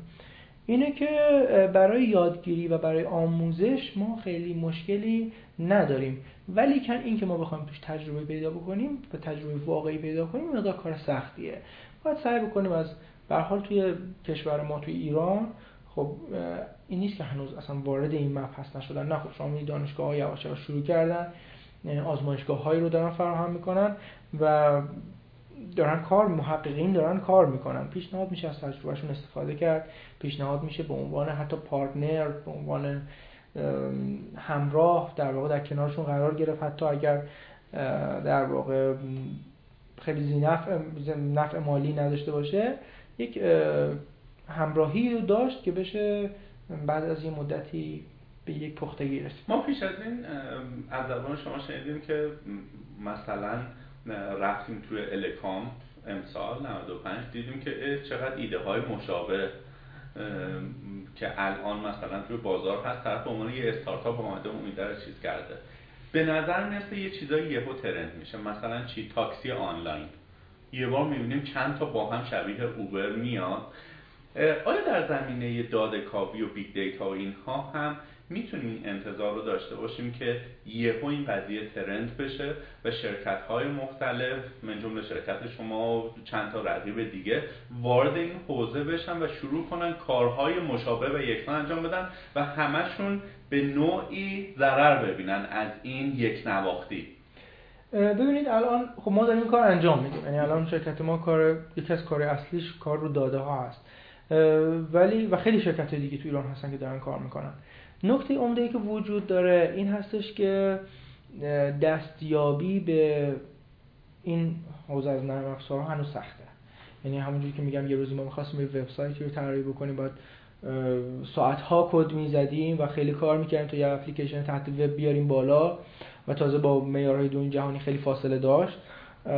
الان در مورد علم داده تو بحث حالا ما به صورت اختصاصی هوش تجاری کار می‌کنیم. ولی خب شرکت ها هستن داده کاوی کار می‌کنن بعضی ها هستن big data دارن کار می‌کنن. ما خیلی فاصله داریم. و الان ذات کار هنوز این هستش که توی ایران مشتری ما مناقصه می‌ذاره و شما به عنوان پیمانکار میری و هنوز می‌تونی یه عددهای خوبی رو آفر بکنی و بعضا می‌تونی موفق بشی و مارکت بزرگ تعداد کسایی که نیاز تمام ایران احتیاج دارن به همچین چیزی به در واقع علم داده و شرکت هایی که هستن تعدادشون کمه پس مارکت شیر خیلی خوب توکس میشه و حالا حالا جا داره که افراد بیان داخلش. و الان شما می‌بینید همایش ها داره یواش یواش تو شهر تو تهران که شما search می‌کنید دارن کنفرانس ها رو می‌ذارن دارن همایش ها رو می‌ذارن. من فکر می‌کنم حداقل یکی دو سال شرکت هایی که تو این حوزه عمل می‌کنن و حتی افرادی که تو این حوزه می‌خوان کار بکنن ضرر نمی‌کنن. یعنی اگر خوب بتونن خودشون رو جا بندازن اتفاق خوبی میافته و آینده خیلی خوبی داره. اما خب شما تو دنیا می‌بینید الان نرم افزار Power BI رو مثلا تو حوزه هوش تجاری داره کار می‌کنه نرم افزار رایگانی هست که مایکروسافت ارائه کرده. واقعا خیلی خوب. واقعا من می‌تونم بچه راهنمایی یاد بدم چه جوری باش هوش تجاری پیاده سازی کنن. اینقدر ساده است. یا مثلا برای Excel یک طرحی داره مایکروسافت اسم business intelligence self service و شما رو Excel Power Query داری و Power BI داری و از به خدمتتون Power View داری و شما خیلی راحت می‌تونی همه کارهایی که مثلا احتیاج داری حالا نه رو big data خب support نمی‌کنه ولی برای کار مثلا یه محصل خب BI احتیاج داره و می‌تونه با Excel ش به این کار انجام بده. به مرور ایران هم به اون سمت میره و ما اون موقع باید به فکر این باشیم که حتما برای خودمون ایده داشته باشیم. مثلا من یک گوی بلورینی باید درست بکنم یعنی غایت این هوش تجاری این هست که بتونم این رو مثلا در اختیار کسانی که در واقع انان اقتصادی کشور رو به عهده دارن به در اختیارشون بذارن و اینها توش نگاه بکنن و تو این گوی بلورین بفهمن که خب من اگه با این راه همین مسیری که دارم میرم پیش برم ده سال دیگه کشورم کشور ورشکسته هست. اگر من با این وضعیت بر... من اگر حالا این معیارم رو تغییر بدم و این مثلا به جای اهداف کوتاه مدت و اهداف سیاسی روی اهداف بلند مدت و توسعه کشور تمرکز کنم خب پس ده سال دیگه کشورم توی یک نقطه خوبی هست. مثلا کشور ما می‌تونه به چشمانداز 1404 حالا شد 1414 برسه یا به نقطه خیلی خوبی برسه. و چیزای دیگه. حالا مثلا من توی اقتصاد ایده بدم. یه نفر دیگه بیاد تو بحث‌های نظامی ایده بده. یه نفر تو بحث‌های پزشکی ایده بده. یه کسی بیاد توی محرومیت زدایی ایده بده. و می‌بینید که این ایده ها به مرور انقدر زیاده و انقدر کمک می‌کنه به مردم به مسئولین به سازمان ها به نهادها به انجیو ها که کشور رو متحول می‌کنه. پیش از اشاره کردید که مثلا سازمان هایی هستن که یا به صورت فری یا به صورت نان فری data set به شما میفروشن. خب؟ الان اصلا این قضیه داده کاوی اینه که تو بتونی ازش پول در بیاری دیگه. کاری که گوگل داره الان انجام میده و بر اساس اون میاد تبلیغات مثلا اون بالا میفروشه و اینها. می‌خوام ببینم ما داخل ایران هم چنین بازاری برای خرید و فروش data الان داریم یا نه؟ و از اون طرف الان کسایی که دارن داده کاوی می‌کنن مثلا شبکه نمی‌دونم تلگرام میشه شبکه اجتماعی حساب کرد بله. خب شبکه اجتماعی تلگرام سلواتی داره این کار نمی‌کنه یعنی شما یه بار پنجام یک ویدیو آپلود می‌کنید یا الان ان بعد از اینکه گپ زدیم ما چیزی در حدود 50 60 مگ پادکستی که با هم گپ زدیم رو رو تلگرام می‌زنیم. خب این پهنای می‌خواد سرور می‌خواد نمی‌دونم دی می‌خواد همه این داستان ها رو می‌خواد.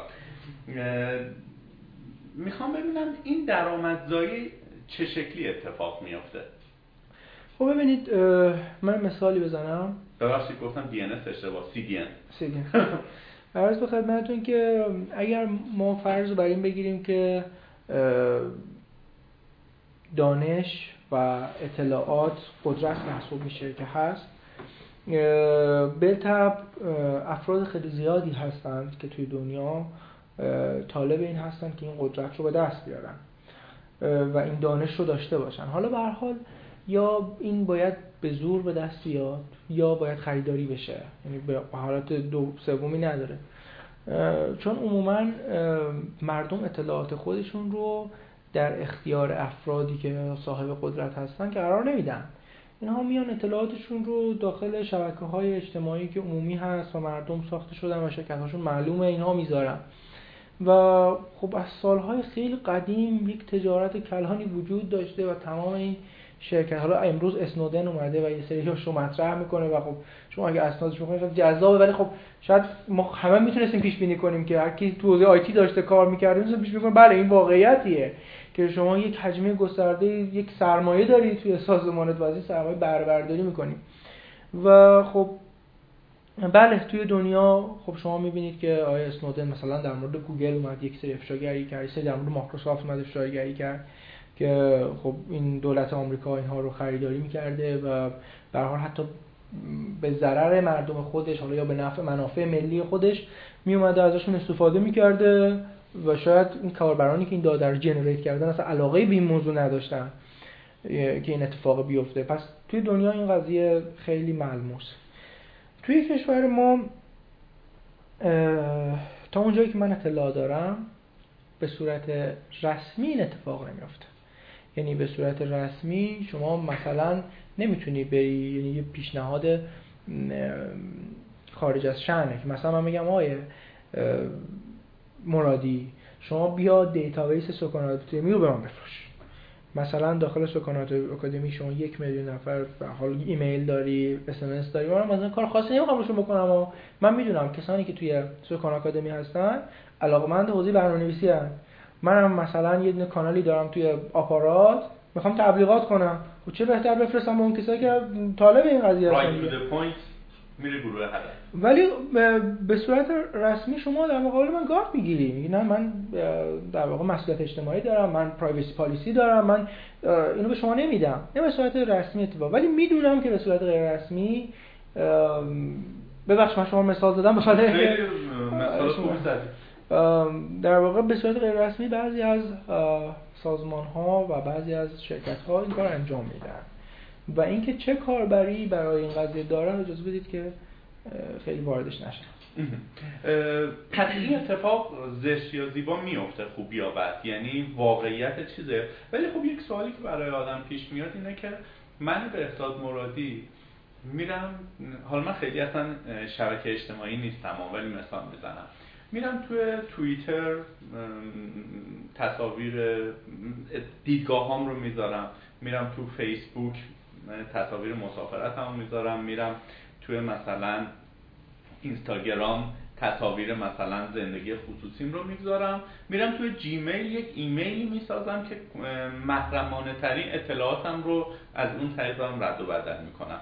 به یک سرویس خارجی اعتماد صرف می‌کنم. ولی همین به احساد مرادی نمیاد بره توی کلوب ثبت نام کنه. نمیره یک سرویس ایمیل ایرانی رو چیز کنه. نمیره از موتور جستجوی یوز مثلا استفاده بکنه.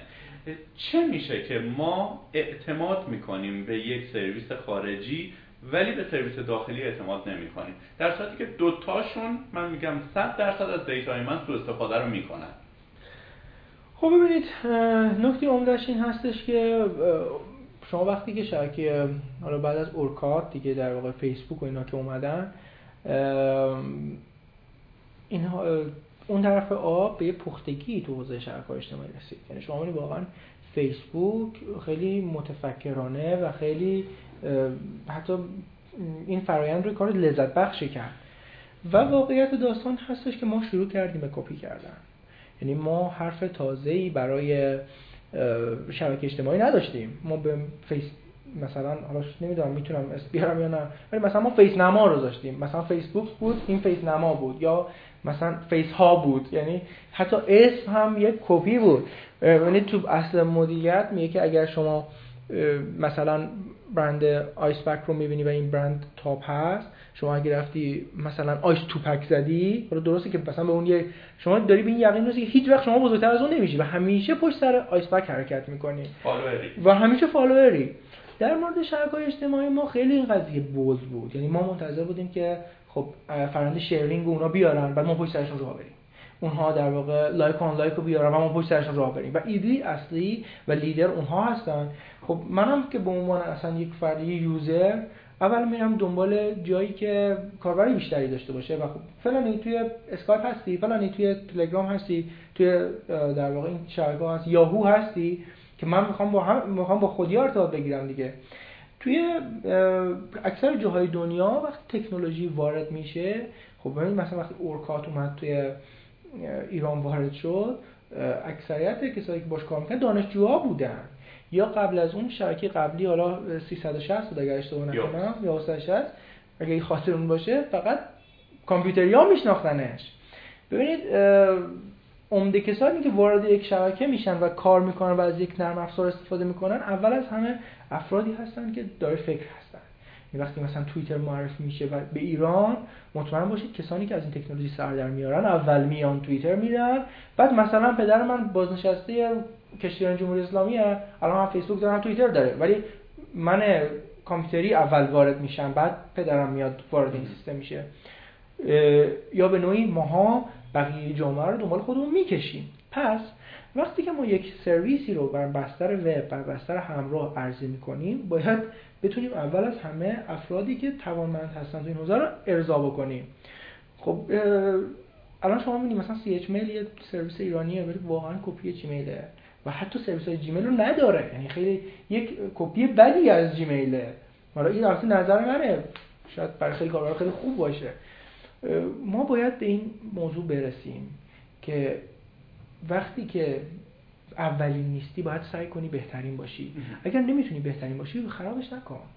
وقتی که مثلا سایت حالا تخفیفان یا نت برگ اومدن کار بکنن الان دو تا برندن. من و شما می‌تونیم بهشون صحبت بکنیم. من اسم برنده رو می‌تونم بیارم؟ بله. شما تو اینترنت که search می‌کنید دو هزار تا سایت تخفیف گروهی هست. ولی اینها حالا خودشون هم که در واقع کپی اون سایت خارجی هستن. ولی کپی خوبی بودن و localize شدن تو ایران. یا مثلا اگر آمازون نمی‌تونه بیاد ایران دیجیکالا خب بازار رو می‌گیره و کپی خوبیه. و من, یکی از دوستان از چیز اومده بود از نمایندگی ام اومده بود آقای وانگ. بعد ایشون اصلا ایران خوب نمیشناخت. چون اصلا ایران نبود. و دیجیکالا رو میشناخت. بعد گفتم چه من با شرکت ماتریکس دارم کار می‌کنم نمایندگی ام و می‌دونم که دیجیکالا خرید می‌کنی. گفتم تو کجا می‌دونی دیجیکالا چیه؟ یعنی اون چون می‌دونه محصولات MSI داره از طریق دیجیکالا فروش میره و براش جذابه. ولی بقیه کارهای ما که خب وقتی فیسبوک می‌تونه بیاد اینجا درست آمازون نمی‌تونه بیاد تو ولی دیجی... فیسبوک می‌تونه بیاد تو. من باید از فیسبوک بهتر باشم. مردم بهم اعتماد بکنن و بیان داخل.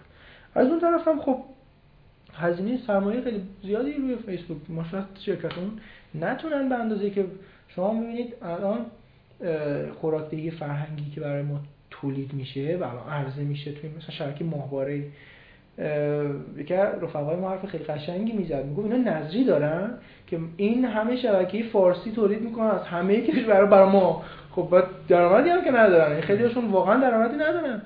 ولی اینها برای آینده سرمایه گذاری می‌کنن و تفکر ما رو شکل میدن. از روی چی؟ از روی پترن هایی که ماین شده از روی مردم. شما می‌بینید فرایند دیتا گدرینگ داره مستمر انجام میشه. شاید کسی نه مهم نباشه که مثلا من دیروز رفتم کوه عکس گرفتم گذاشتم تو فیسبوک. اما نموداری که از پترن مردم کرج در میاد نشون میده که مردم کرج کوهنوردن. خب پس وقتی من می‌خوام براشون خوراک تولید کنم تو این حوزه. ما می‌بینیم مثلا زیافت شام تو سیلیکون ولی یا با مثلا سیاستمداران و اینها که برگزار میشه همیشه جای مدیرعامل توییتر خالیه. یعنی انگار سیاستمداران حال نمی‌کنن باهاش. چون از قبل اومده در واقع خیلی شفاف گفته که من دیتا بهتون نمیفروشم. ولی بقیه انکار نمی‌کنن. ولی حرفی هم نمی‌زنن مثل فیسبوک و مایکروسافت و اینها. آیا به این تبلیغات اینچنینی توییتر میشه اعتماد کرد؟ من اعتماد ندارم. ولی نمی‌تونم قاطعانه بگم. ببینید ما مسلمان هستیم و وقتی ما مسلمانیم اصل بر براعت مادامی که خلافی ثابت بشه. ولی خب از یه نگاه دیگه هم مهندس نرم افزار هستیم.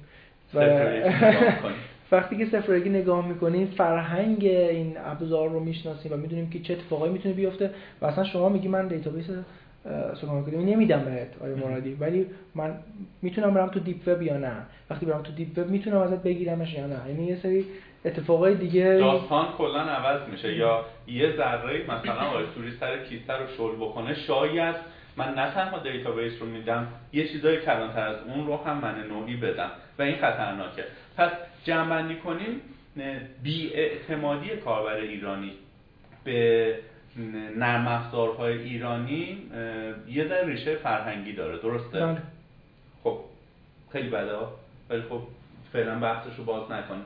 قبل از اینکه ازتون من خواهش کنم یه roadmap بهمون معرفی کنید توی این حوزه.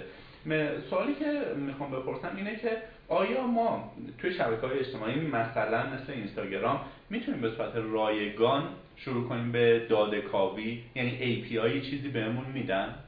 من اینستاگرام رو نمی‌دونم ولی روی لینکدین می‌تونید. روی لینکدین خیلی کار می‌تونید انجام بدید. تو من خودم با لینکدین خیلی کار بله. کردم. ولی در مورد فیسبوک اینستاگرام رو اطلاع ندارم. و در نهایت این بحث رو با یک roadmap جمع بکنیم. من می‌خوام توی حوزه big data machine learning داده کاوی و اینها وارد شم و به دلار هم باید آخرش برام خرج شه اصلا نمی‌خوام فقط کار R&D کنم. یعنی می‌خوام یه محصول تولید کنم. می‌خوام مثلا شبیه سایت recommender dot ir که این کار رو داره به صورت جدی می‌کنه یک سرویس اجتماعی بدم و ازش پول در بیارم. roadmap آقای سوری چیه؟ roadmap ساخت شرکته یا roadmap آموزش دیدن یه package دیگه. حالا شرکت رو نه. آخر سر به بحث شرکت راه انداختن حوزه IT می‌رسیم. اینی که من از کجا شروع کنم؟ آموزش ببینم. آره. یعنی چه زبونی اول از همه شروع کنم یاد کنم. با چه framework ی کار بکنم؟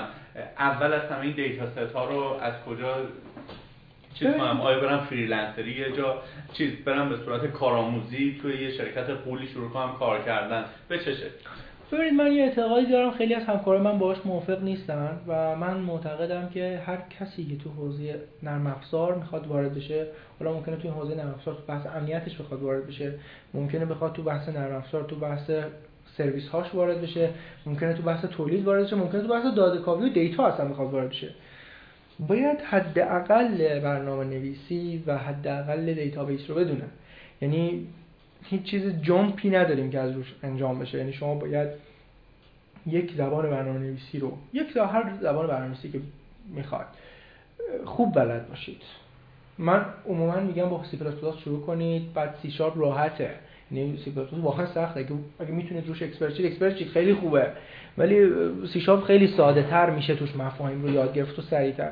و در کنارش در واقع یک بانک اطلاعاتی ما SQL, SQL, اوراکل فرق نمونش هم تقریبا همشون یه جورن.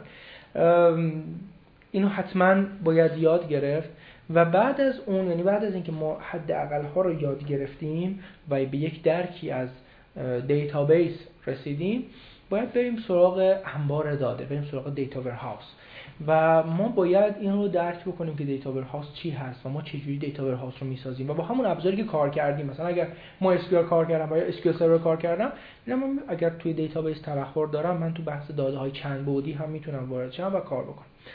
در این تو بحث database ش data هاست تو بحث برنامه‌نویسیش هم شروع کنم به یادگیری الگوریتم ها. مثلا الگوریتم K-means الگوریتم Apriori یعنی الگوریتم هایی که وجود دارن توی حوزه و کار می‌کنن رو شروع کنم باشون کار بکنم. لزومی نداره حفظشون بکنم. مثلا الگوریتم ژنتیک لزومی نیست آدم همیشه حفظش بکنم می‌تونی ازش استفاده بکنیم ولی بفهممش.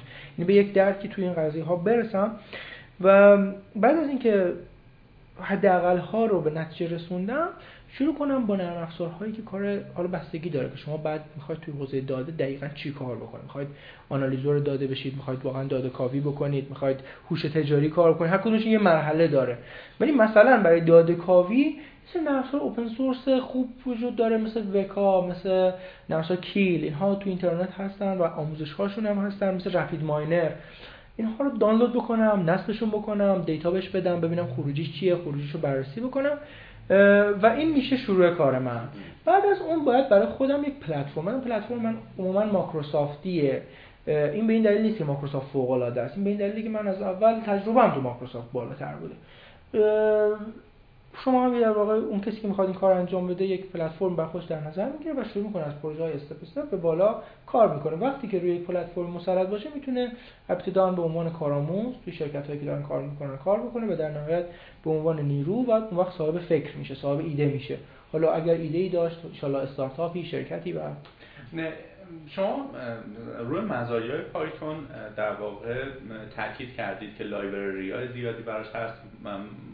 multi platform multi task و اینها. با توجه به اینکه شما هم الان تو مجموعتون دارید این کار رو می‌کنید و 99 درصد dot net ی هستید آیا با همون کمی و کاستی هایی که C sharp و dot net دارن باز وارد این حوزه شدید یا یک جاهایی باز زبون و framework تون رو change خب، کرد مایکروسافت آخه یک پلتفرم خیلی خوبی داره Microsoft Business Intelligence. که یک پکیجی رو عرضه کرده برای اینکه شما اصلا data mining کنی. و زبان DMX رو داریم Data Mining Extension و DMQL رو داریم Data Mining Query Language که اصلا به ذاته واسه SQL Server ساخته شدن و خیلی فوق العاده ان من حتی یک IDS پیاده سازی کردم از سرعت بالایی دارم. و از اون طرف support خوبش روی OLAP من از این ابزارها استفاده می‌کنم. و اونقدر برای کار شرکت خودم الزامی پیدا نکردم که از پایتون استفاده کنم. خروجی یعنی مایکروسافت برام کافی بوده. خب بریم سراغ BI. اینم باز مثل همون big data خیلی خودمونی برام بگید چیه؟ ببینید این خیلی داده و هوش تجاری یه جاهایی به هم نزدیک هستن. ولی اگر بخوام به صورت خلاصه و آخرش رو بگم یعنی آخرین چیزی که دست اند یوزر می‌رسه ما در بی آی یک داشبورد داریم یک داشبورد در اختیار کاربرمون قرار می‌گیره که اون داشبورد به ما میگه چیکار کنیم. و کمک می‌کنه که ما در سازمانمون ارزش آفرینی بکنیم و تصمیم بگیریم. حالا سیستم های جامعش میشن دیسیژن ساپورت سیستم DSS ها. بر اساس داده هایی که ما توی سازمانمون داریم از آینده ما خبر میدن و ما مسیر میدن. اون داشبورد نهایی ما و اون داشبوردی که داره کمک می‌کنه که ما سازمانمون رو بهتر بشناسیم. در واقع میشه گفت که یک ماژولی هست که سوار سرویس های شبیه مثلا ERP و CRM و اینها میشه. بله ما در واقع در BI یک فاز integration داریم. که داده ها رو از سازمان از ERP از CRM از اینجا جمع آوری می‌کنیم. به توی data warehouse اینها رو انبار می‌کنیم و data warehouse توسط Analysis Service خود مایکروسافت آنالیز میشه و تعیین میشه که ما مثلا ما یک شاخص های کلیدی عمل کرد داریم. شاخص کلیدی عمل کرد توی سازمان توسط مرکز فرآیندهای اون سازمان تعیین میشه که برای ما چی حائز اهمیته. و بر اساس اون شاخص کلیدی عملکرد مشخص میشه که ما در وضعیت مطلوب قرار داریم در وضعیت عادی هستیم و یا در وضعیت نامطلوب هستیم که به رنگ قرمز و زرد و سبز مشخص میشه. اون شاخص های کلیدی عمل کرد مدیران ما واقعیت رو میگن. آیا در حال حاضر فرهنگ BI توی در واقع سازمان های بگیم متوسط چون سازمان های کوچیک بعید می‌دونم خیلی الان به کارشون بیاد. سازمان های متوسط بزرگ و خیلی بزرگ جا افتاده که این یک must یا بایده؟ خیر. ما الان BI مد شده. یعنی تمام مثلا دولت سازمان ها می‌خوان که تند تند BI درست کنن BI داشته باشن آره که زود میگن خب هر جوری هست ما هم یه BI داشته باشیم. اگر مثل اینکه مثل قضیه ایزو بود که هم خواستن یه گواهی بگیرن بزنن به دیوار و اصلا دیگه چرد یعنی الان BI هم اینجوری هر کی میگه سریع یه دونه تبلت از اون زیر در بیارن میگن این BI ما. ولی نکته اینجاست که BI از سازمان ها انتظار agility یا چابکی داره و اینکه باید مدیران ما در سطح کلان و در سطح متوسط به حرفای ماشین تمکین بکنن. بعضا و اگر که نتونن تمکین بکنن بهش خب اصلا دلیل نداره که وجود داشته باشه. چون یه موقعی بی آی جای پرسنل رو عوض می‌کنه. جای گاهی وقتا یه سری پرسنل رو میگه اصلا نیاز نداریم. اینو بریز بیرون. و تهدیدی برای شاید یه مدیر باشه. و تهدید برای یک مدیره. و بعضا اصلا چارچوبی که ما تو کشورمون خیلی مده اصلا چارچوب اجایلی نیست. و نیروها و کارمندها در سطح پایین هم حتی نسبت به تغییرات مقاومت می‌کنن.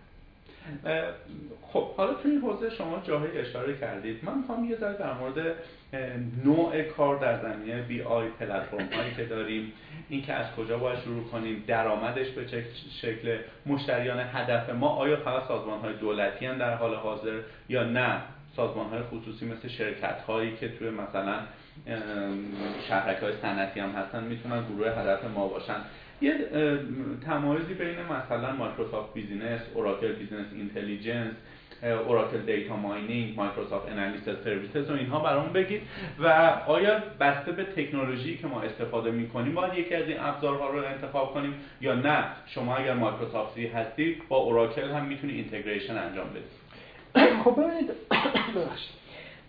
واقعیت داستان این هستش که خب خیلی تکنولوژی های متفاوتی برای فرآیند هوش تجاری وجود داره. مثلا اوراکل رو شما اشاره کردید در واقع IBM هست در حال مایکروسافت هست و اینها هیچ کدومشون شما رو محدود نمی‌کنن. به اینکه خب من data warehouse م رو باید حتما از اوراکل feed کنم. یا data warehouse هم فقط حتما از SQL feed کنم. نه اینجوری نیست.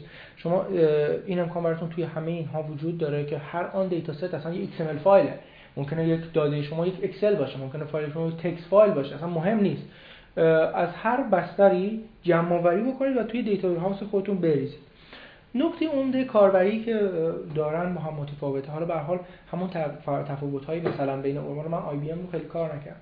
ولی اوراکل و مایکروسافت خب اون تفاوت هایی که توی database هاشون هست اینجا هم تا یه حدی مشهوده. مثلا رابط کاربری خیلی خوب مایکروسافت یا مثلا سخت افزارهای خیلی عالی اوراکل مشهود هستن و خب میشه باشون کار کرد. یا مثلا یه سری مسائل توی زبان فارسی که هر دوتاشون و حال یه سری چالش ها رو دارن هنوز الان توی support توی support از مایکروسافت من اوراکل رو version های آخرش رو خیلی کار نکردم ولی مایکروسافت چون به حال دارم تدریس می‌کنم مجبورم آخرین version رو کار بکنم می‌دونم که خیلی حل شده یعنی باز خیلی بهتر شده. بیشترین عمده مسئله که وجود داره به نظر من توی انتخاب اینکه ما از کدوم پلتفرم استفاده بکنیم این هستش که بدنه اون سازمان هدف ما با کدوم تکنولوژی راحت تره مثلا شما می‌دید یک سازمانی هزینه خیلی کلانی کرده برای تجهیز سیستماش رو اوراکل یا ممکنه بعد خب خیلی سلوشن های اچ ای خیلی چیزای دیگه هست و شما اصلا صرف نمی‌کنه مایکروسافتیشی و برعکسش. اینکه اون خیلی مسئله مهمیه و دوم اینکه خود اون شرکت توی چه حوزه تجربه بیشتری داره. مثلا اگر شما یک موضوعی هست که .NET ی دارید کار می‌کنین خب بهتره که مایکروسافت رو انتخاب بکنید. چون خب یه جایی شما می‌تونید کد سی شارپ بنویسی و می‌تونید از TS استفاده کنید می‌تونید از DM استفاده کنید. قابلیت خیلی خوبی داره. از اون ور اوراکل خب لینوکس اگه کار کرده باشی رو لینوکس خیلی خوب کار می‌کنه جواب میده می‌تونه سرورهای لینوکس رو support کنه. اینجا ما SSRS رو داریم. حتما باید IIS وجود داشته باشه واسش یعنی رو بستر IIS launch میشه. اونور خب شما می‌تونید بیاید روی بسترهای دیگه و این موارد رو ما در نظر بگیریم اون وقت می‌تونیم پلتفرم رو انتخاب بکنیم. اما همونطور که شما وقتی که برنامه نویس باشی یعنی واقعا برنامه نویس باشی برات فرقی نمی‌کنه که با PHP داری کد می‌زنی یا با Java داری کد می‌زنی یا با سی شارپ وقتی شما BI رو می‌شناسی و می‌تونی BI رو پیاده سازی بکنی data warehouse ت رو می‌سازی برات می‌سازن انتقال تکنولوژی و در واقع رسیدن به تکنولوژی جدید نباید زیاد برات نه یکی دو هفته می‌خوای با syntax و ساختار و بله. چالش هاش آشنا بشی و این بحث BI رو هم در واقع اینجوری جمعش بکنیم که آیندهش رو تو ایران چجوری می‌بینید یعنی اون فرهنگ سازیه رو کی باید انجام بده؟ آیا تو شرکت IT که مستقل از دولت هستی باید بخشی از هزینه جزء بخشی از هزینهات در نظر بگیریم فرهنگ سازی ویدیو درست کنی نمی‌دونم انیمیشن درست بکنی بری تو سازمان ها به صورت فری و بدون هیچ چش داشتی. براشون پرزنتیشن ارائه بکنی و اینها. و اینکه چالش هاش چجوریه؟ به چه شکل؟ الان می‌تونیم به درآمدزایی تو این حوزه برسیم. ببینید اول از همه بحث شناختش خیلی مهمه چون بی آی خب خیلی علم سنداریه. یعنی مثلا من خاطرم میاد اولین بار که حتی مثلا مایکروسافت اومد این رو ارائه کرد سال 2000 بود و قبل از اون هم بود. یعنی تاریخچه‌ای داریم ما از زمانی که سیستم های بعد از سیستم های MIS و دیگه ERP اومدن بعد از ERP دیگه BI بود. در دنیا شاید بیشتر از سی سال هست که جا افتاده. ولی تو کشور ما نمی‌دونم به چه دلیلی ولی انگار اینترست نبوده و خیلی روش کار نشده. و الان مسئله مسئولیت اجتماعی خیلی حاد میشه. الان مثلا خود ما به حال ما از این کار داریم ارتزاق می‌کنیم و باید نسبت بهش مسئول باشیم و اگر ما می‌خوایم آینده ای رو برای این موضوع بسازیم خب باید کار کنیم. الان توی کرج نمی‌دونم در جریان هستید یا نه با اداره کل فناوری اطلاعات سه تا دالان در واقع دوره گذاشتیم برای مدیران برای دولتی ها بله. که بیان و در واقع با این موضوع آشنا بشن. توی نگاه جدید می‌خوایم به دانشجوها معرفی کنیم که دانشجوها بدونن چیه و بیان باش درگیر بشن. حالا الان من خودم دانشگاه آزادی هستم. توی دانشگاه آزاد واحد سیستم DSS رو اضافه کردن. یعنی بچه های کارشناسی ارشد می‌تونن DSS رو بردارن. امیدوارم تو سطح کارشناسی هم یه نگاهی بهش بشه. یعنی یواش یواش حداقل data warehouse هم تدریس بشه. توی دوره کارشناسی و به مرور سازمان های مردم نهاد مثلا انجمن انفرماتیک ایران سازمان نظام صنفی انجمن توسعه دهندگان نرم افزار اینا NGO هایی هستن که خیلی دارن توسعه IT کار می‌کنن. پای کار باید بیان و کمک بکنن که به مرور جامعه مثلا من توی کهکشان کلاس BI ام انقدر تشکیل نمیشه تا یه سازمانی درخواست بکنه. این مردم عادی نمیان خیلی استقبال بکنن. باید بریم و باید بشناسونیم و بگیم خب این درآمد خارق خواهد داشت در آینده و همونطور که برنامه نویسی دیگه هی شما دیگه بعد از این مدتی تو دنیا دیدی دیگه هر اپلیکیشنی که نیاز برطرف کرده ساختن. حالا شما باید نیاز بسازی که اپلیکیشن بسازی. بیای حالا حالا ها وقت داره واسه اینکه به این نقطه برسه. درسته. و حالا می‌خوام یه ذره برسیم به بحث کسب و کار.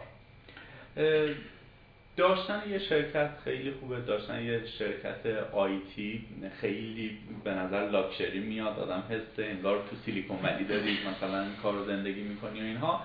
ولی اینها همه از دور قشنگه.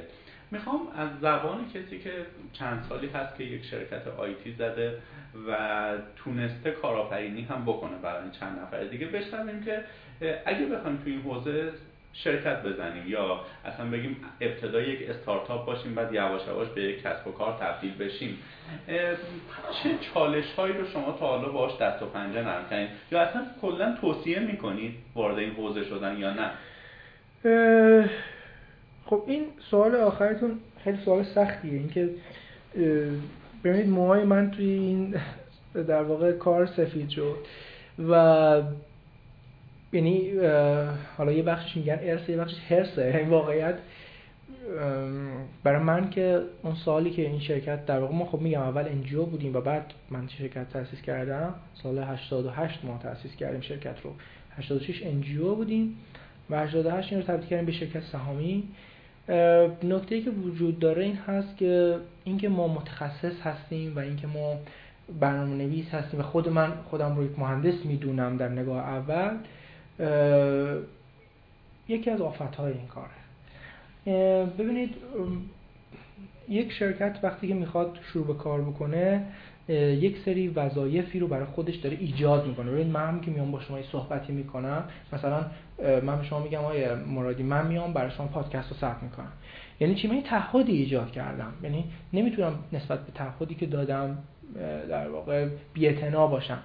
وقتی که شما یک مجموعه رو تأسیس می‌کنید یک سری وظایف برای خودتون ایجاد می‌کنید نسبت به اجتماع در واقع نسبت به دولت و نسبت به مشتریان خودتون که موظفید به این وظایف تمکین بکنید.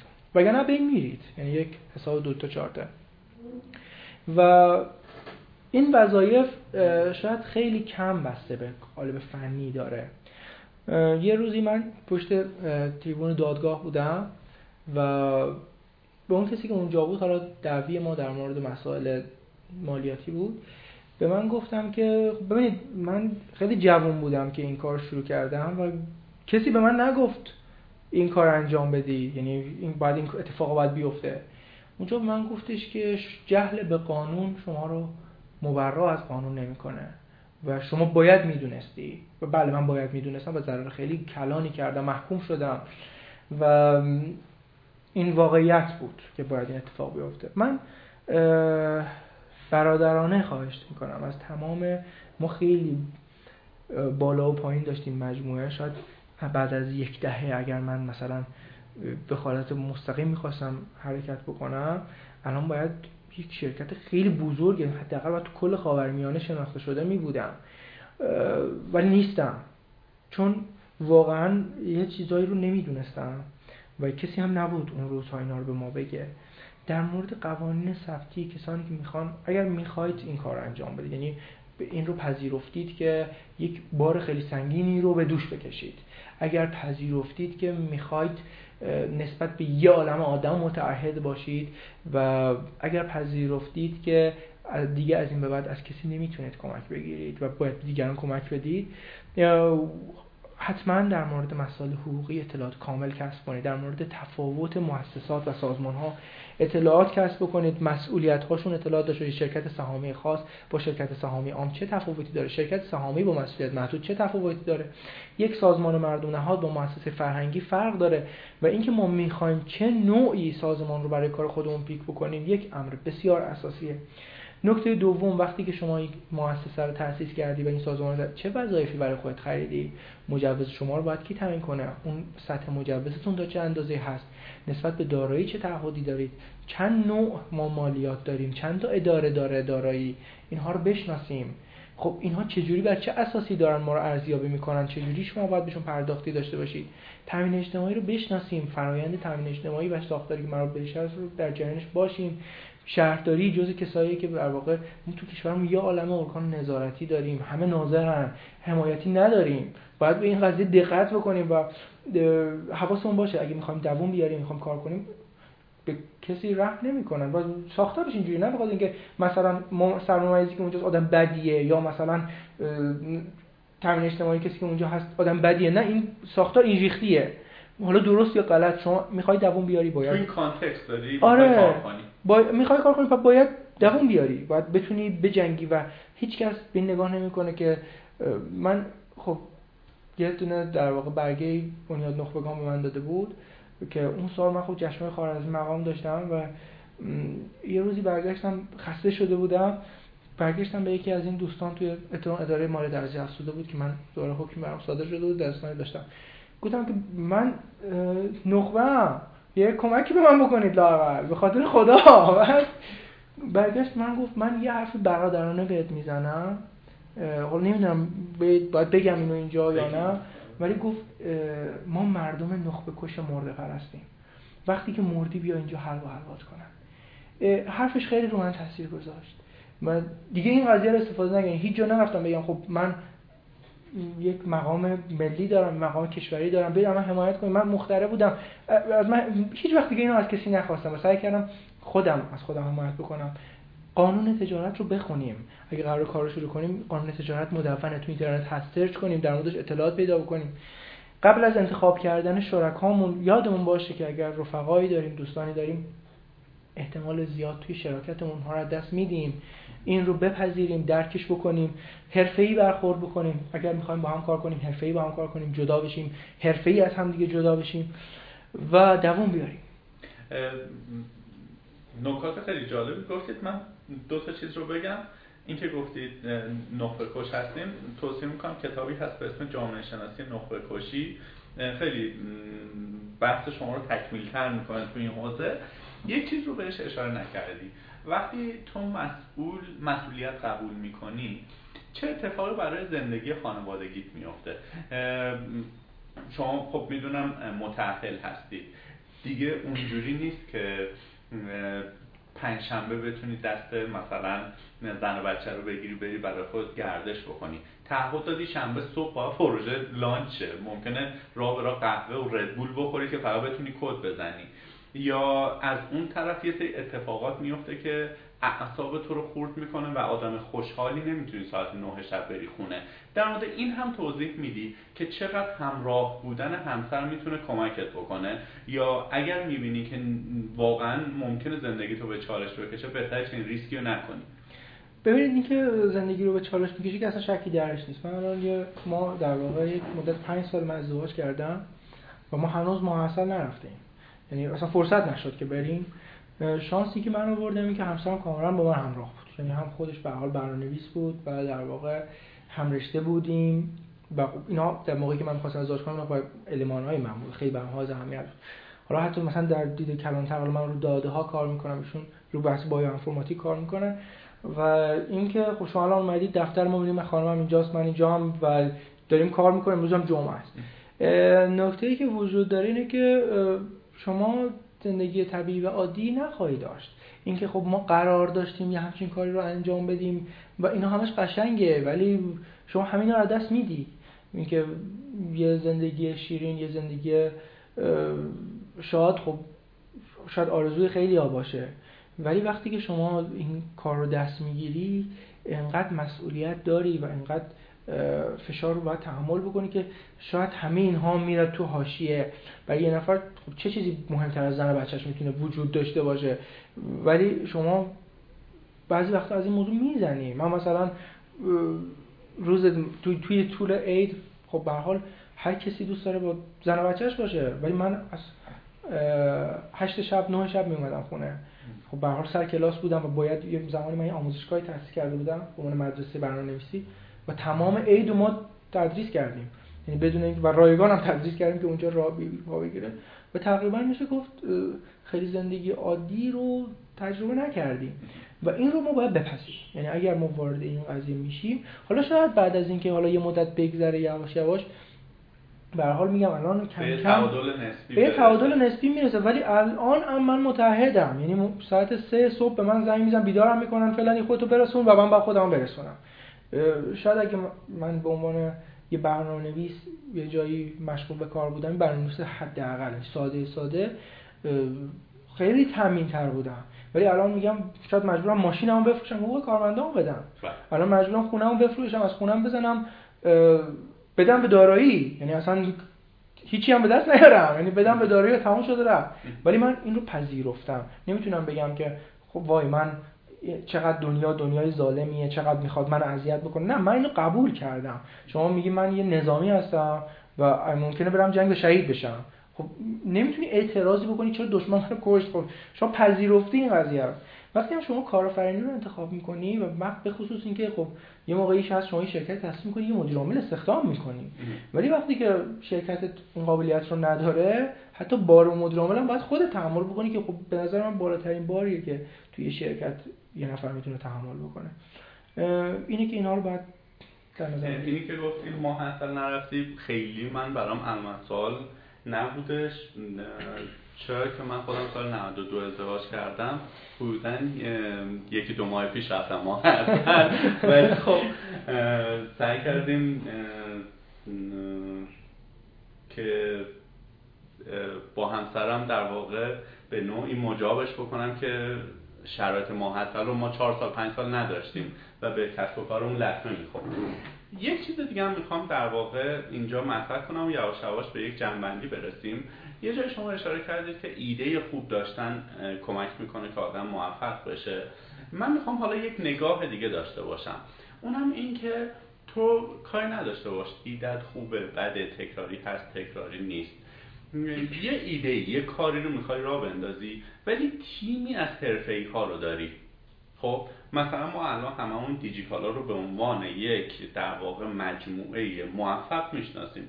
که هم کالای خوب میده هم تقلبی دست مردم نمیده هم کاستومر کر می‌کنه و همه اینها. حالا اگر که رتبه در واقع تیم حرفه دیجیکالا رو بهش مثلا 83 بدیم من اعتقاد دارم اگر که مجموعه پیدا که تیمی حرفه‌ای‌تر مثلا 95 داشته باشه شاید دیجیکالا رو به چالش بکشونه.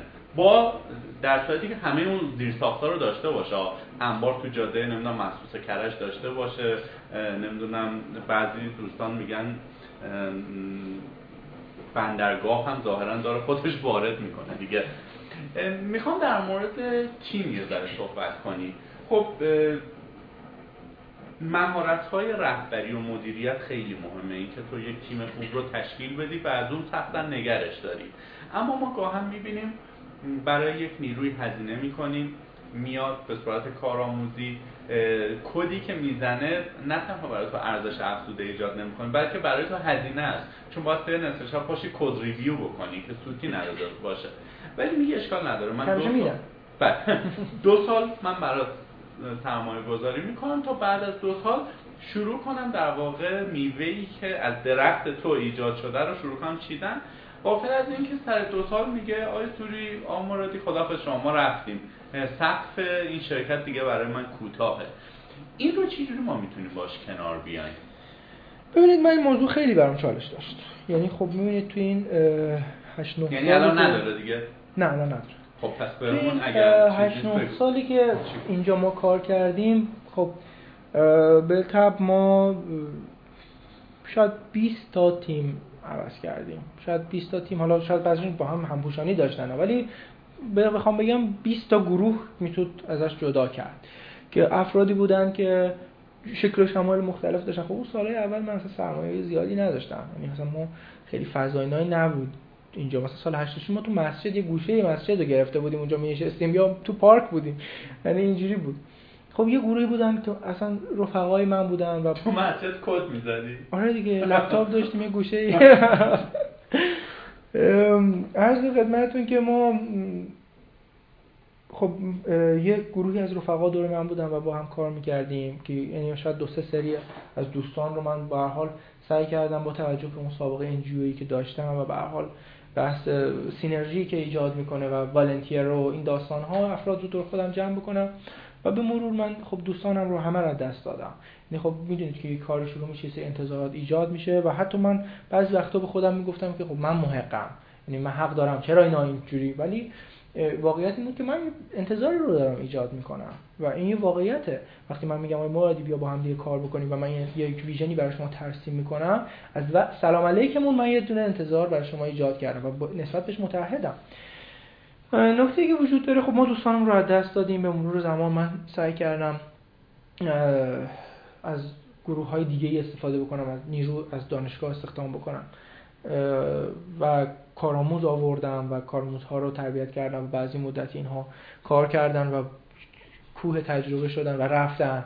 و بعد از دیدم که خب این نتیجه نمیده. و حال من نیروم دست میدم. منم تا یه حدی دارم. بعد شروع کردم از افرادی که سعی کردم رویالیتی رو تقویت رو کنم خب به حال از دانشجوهای خودم استفاده کردم. بودم خب به حال کسایی هستن که از اسکرچ من خودم تربیت کردم و تو به حال من یه مدتی مشتم فنی بودم مدتی در واقع خودم آموزشگاه داشتم. اینها رو جمع کردم و بهشون بها دادم دراشون انداختم و حتی برای مدیر دیگه استخدام نکردم دیگه شریک نداشتم. همونها رو بهشون مدیریت یاد دادم که بیان تو نقاطی قرار بگیرن. و بعد از مدتی اینها هم رفتن و نشد باشون کار بکنم. بعضی خودم باشون خدافزی کردم. نمی‌تونستم توی چارچوبی به دست بیام. ولی یه مدت استخدام نیرو داشتیم و هنوز هم حالا به نوعی به این شکل هست.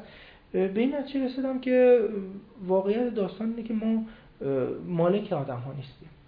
و وقتی که من یک نفر رو میارم اینجا فرد باید مادامی اینجا پیش من بمونه که من براش ارزش افزوده داشته باشم.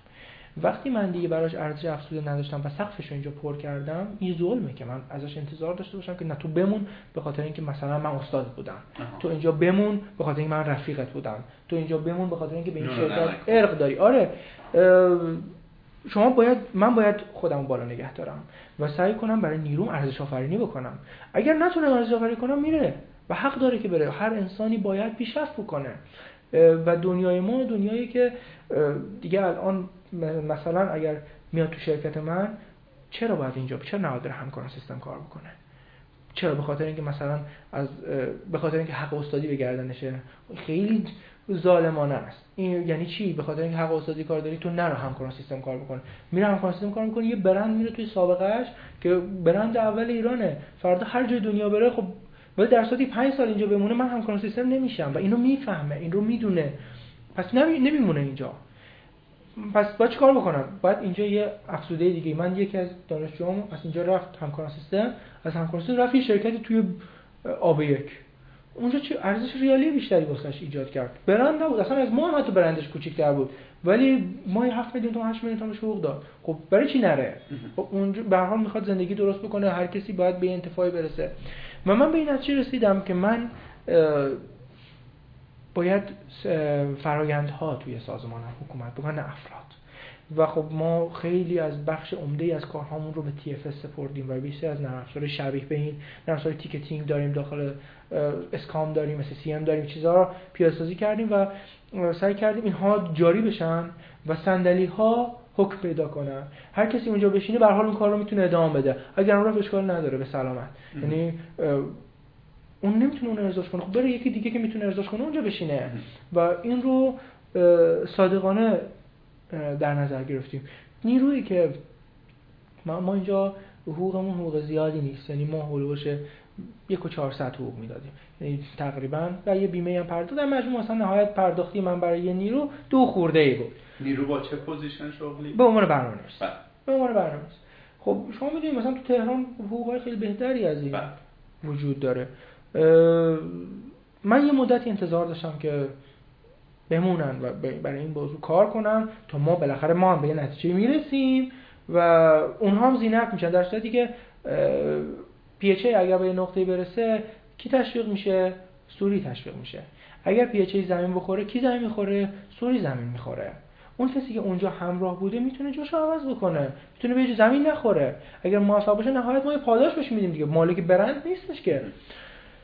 این نگرش رو ما جاری کردیم و سعی کردیم که نرم افزارها بیان و کمکمون بکنن مثل جای دیگه دنیا به حال از تجربیاتشون استفاده کردیم و الان چیزی که من حس می‌کنم اینا وضعیتم خیلی داره بهتر میشه و حتی آوتسورس هم راحت تر میشه. مثلا من اگر میام میگم آقای منادی شما این اپلیکیشن رو من این در واقع account TFS خدمت شما و این برو تو خونه‌تون بشین اپلیکیشن من می‌دونم که این اپلیکیشن مال من هست و میمونه. و نکته دوم که ما یه زمانی حساسیت خب می‌دونیم ما dot net ی هستیم و خیلی حساسیت رو source مون داریم و open source ی حساسیت رو ندارن. من به نتیجه که شما درست میگید. همه این data رو دارن همه می‌تونن این source رو تولید بکنن. اینکه من چه جوری این رو پشتیبانی بکنم و تا چه سطحی به این قرارداد مهمه. مهم نیست که source دست کیه دست هر کی هست. کسی که میاد اینجا و این قرارداد رو با من میبنده به خاطر اعتبار من داره میبنده به خاطر position من داره میبنده به خاطر در واقع قدرت اجتماعی من داره این رو میبنده و توان فنی من آخره. یعنی وقتی که همه اینا رو میچینیم اون توان فنی پس اشکال نداره. اگر می‌تونه از اون source استفاده کنه استفاده کنه. اشکال نداره من میفروشم اونم بفروشه. و این نگرش که جا افتاد حداقل امسال یه مقدار متفاوت بوده. خودم راحت تر و یه توضیح کوچکم در مورد تفاوت مدیریت و رهبری بده صادقانه جواب بده. خودتون مدیر می‌دونی یا رهبر؟ منجری یا لیدر؟ ببینید من یک انجیویی هستم. خب یعنی ذاتم هنوزم انجیویی هم. و همیشه سعی کردم که رهبر باشم. به خاطر اینکه پیوسته نشستم تا دو صبح پای پای برنامه خود نوشتم. یعنی هیچ وقتی نبوده که من میگم من این task رو می‌خوام فردا صبح باید دستم باشه و به من ربطی نداره چیکارش می‌کنه انجامش بده. نه نشستم کنارشون با سعی کردم خب منم برنامه نویسم دیگه. به حال نشستیم با هم دیگه database درست کردیم با هم تحلیلش کردیم. انقدر نشستیم تا با هم حلش کردیم. ولی از یک این از یک نگاه که خب تو انجام کار ولی از یه نگاه دیگه ای من اعتقاد به ساختار مدیریتی دارم و اعتقاد به این یاد داشتم حداقل که پرسنل باید سر ساعت بیان سر ساعت برن بیمشون باید مشخص باشه حقوقشون باید مشخص باشه پاداش اضافی کسی نباید بگیره و یک نیرو رو پاداش از بین می‌بره پاداش زیاد از حد. و این یه سری اعتقادات مدیریتیه که من دارم و یک رهبر نیاز نداره که همه چیز سازمانش رو خودش بدونه. ولی من همه چیز سازمان خودم می‌دونم و به این اعتقاد دارم. از کدنویسی پایه فنی خودم تا فروشم تا روابط تا منشیم همه رو خودم انجام دادم. یعنی چون یه روزی بود که خب همه رفتن. من اصلا مجبور بودم network یاد بگیرم به خاطر اینکه بتونم server ام up نگه دارم بتونم DS DS Active Directory باید بلد باشم. اصلا نمی‌تونستم با خودم کنار بیام که خب تو برنامه‌نویسی. نه بعد نیروام رفتن. خب چیکار کنیم حالا؟ به خودم اون فورس کردم که هر چیزی که احتیاج دارم و این رفتاری رهبر نیست. ولی خب من این کار انجام میدم. به خاطر اینکه اگر یک نفر تصمیم بگیرم که از سازمان بره بیرون قاطعانه اخراجش می‌کنم. و تبعاتش رو هم میپذیرم و خودم انجامش میدم. اینه که قاعدتا یک مدیر صرفا دستور میده و بقیه پیش میرن و یک رهبر پیش میره و بقیه پشت سرش میان. من سعی کردم که مدیر خوبی با نگاه رهبر باشم. یعنی با نگاه یک رهبر باشم. ولی هیچ وقت به تنهایی یکیشون نبودم. بله. در واقع اینجوری من نتیجه, نتیجه گیری می‌کنم که شما اقتضایی عمل کردی. بله. لحظه ای که نیاز بوده مدیر باشی سویچ کردی شدی مدیر یه جایی نیاز بوده لیدر باشی. بله. نقش رهبری رو بازی کردی. بحث ما تموم شد ولی تقصیر خودت بود. یه لحظی اومدی که یه سوال تو ذهن من جرقه خورد و اون هم اوپن سورس PHP خودت کد زدی یه زمانی گذاشتیش کنار چون که ASP.NET رو در واقع جذابتر دیدی. می‌خوام در واقع دیدگاه یک مایکروسافتی رو من در مورد اوپن سورس و زبانهای open source و فناوری های اوپن سورس و اینها بدونم, بدونم که به چه شکله. در واقع آیا اصلا جذاب هست یا نه؟ خب شما بهتر از من می‌دونید که مایکروسافت شروع کرده یواش یواش دست آشتی به سمت جامعه open source دراز کردن. هی روز به روز بیشتر از لینوکس داره حمایت می‌کنه. یک سری چیزا رو هی داره راه به راه در واقع بخشایی از همین دات شما رو داره open source می‌کنه و اینها. می‌خوام ببینم دیدگاه شما نسبت به این قضیه چیه؟ خب ببینید من من ماکروسافتی نیستم. من ماکروسافت بیشتر بلدم. خب یعنی سواد و ولی اینکه خب به حال من حتی گوشی همراه من ماکروسافت یعنی از این تکنولوژی که ایجاد می‌کنه ولی اینکه الان خیلی مزخرفتر و مزخرفتر داره میشه. یعنی مثلا بحث همراهش یعنی اصلا داره آبروی مایکروسافت رو می‌بره. من update می‌کنم چیزایی از دست میدم. ولی کن خب به من با سیستم های اوپن سورس کار کردم. یه مقداری بلا تکلیفی در اوپن سورس من اذیت می‌کنه. با توجه به اینکه با اینکه خب خیلی کارا مثلا بحث های پنتستمون رو ما با کالی می‌گیریم. مثلا ابزارهای ویندوزی رو من خیلی باشون راحت نیستم. خیلی ابزار خوبی داره مثلا کاری خوب چرا استفاده نکنیم؟ یه مقدار بلا تکلیفی داره به خاطر اینکه ما یه زمانی حالا بحث می‌شد می‌گفتیم مثل سالات فست هر کسی اومده مثلا یه پسوند اجرایی ما تو ویندوز اگزر داریم دیگه. در صورتی که خب اونور خیلی پسوندهای اجرایی وجود داره. یا مثلا این طرف وب سرویس بیس مایکروسافت آی و اون طرف خب شما این تامکت داری آپاچی رو داری بعد انجینیکس رو داری و خب هر کدومشون هم آداب و رسوم خاص خودشون رو دارن و تا یه زم... تا یه حدی هم این نگاه رو دارم که خب به حال مایکروسافت یک شرکتی هست که پشت ویندوز قرار گرفته و یه trust ی رو ایجاد یک دلگرمی رو ایجاد می‌کنه که خب این دلگرمی رو ندارم من. توی واقعا تو سیستم های open source چون حالا می‌دونم که Red Hat خیلی خوب داره support انجام میده ولی به مشکلاتی خوردم که اصلا غیر طبیعی بوده. به خاطر اینکه خب یه مستقیم با kernel صحبت میشه تو اکثر توزیع های لینوکس این خودش یه مقدار مشکل سازه من معتقدم هر جایی باید از اون چیزی استفاده بشه که بهتر عمل میشه. و به هیچ عنوان نمی‌تونم بگم. آخه کسی می‌تونه بگه واقعا مثلا اوپن سورس خوبه یا در واقع کلوز سورس خوبه یا کامرشیال سیستم خوبه که هر دو اینها رو تا یه سطحی گسترده کار کرده باشه و بگه خب این الان خوبه. من می‌تونم به شما بگم که من بسترهای لینوکسی کار کردم مثلا اوبونتو و کالی که خیلی کار کردم بیشتر از بقیه بسترها سنتوس کار کردم یا فدورا و ویندوز به عنوان یک سرور من ویندوز رو ترجیح میدم.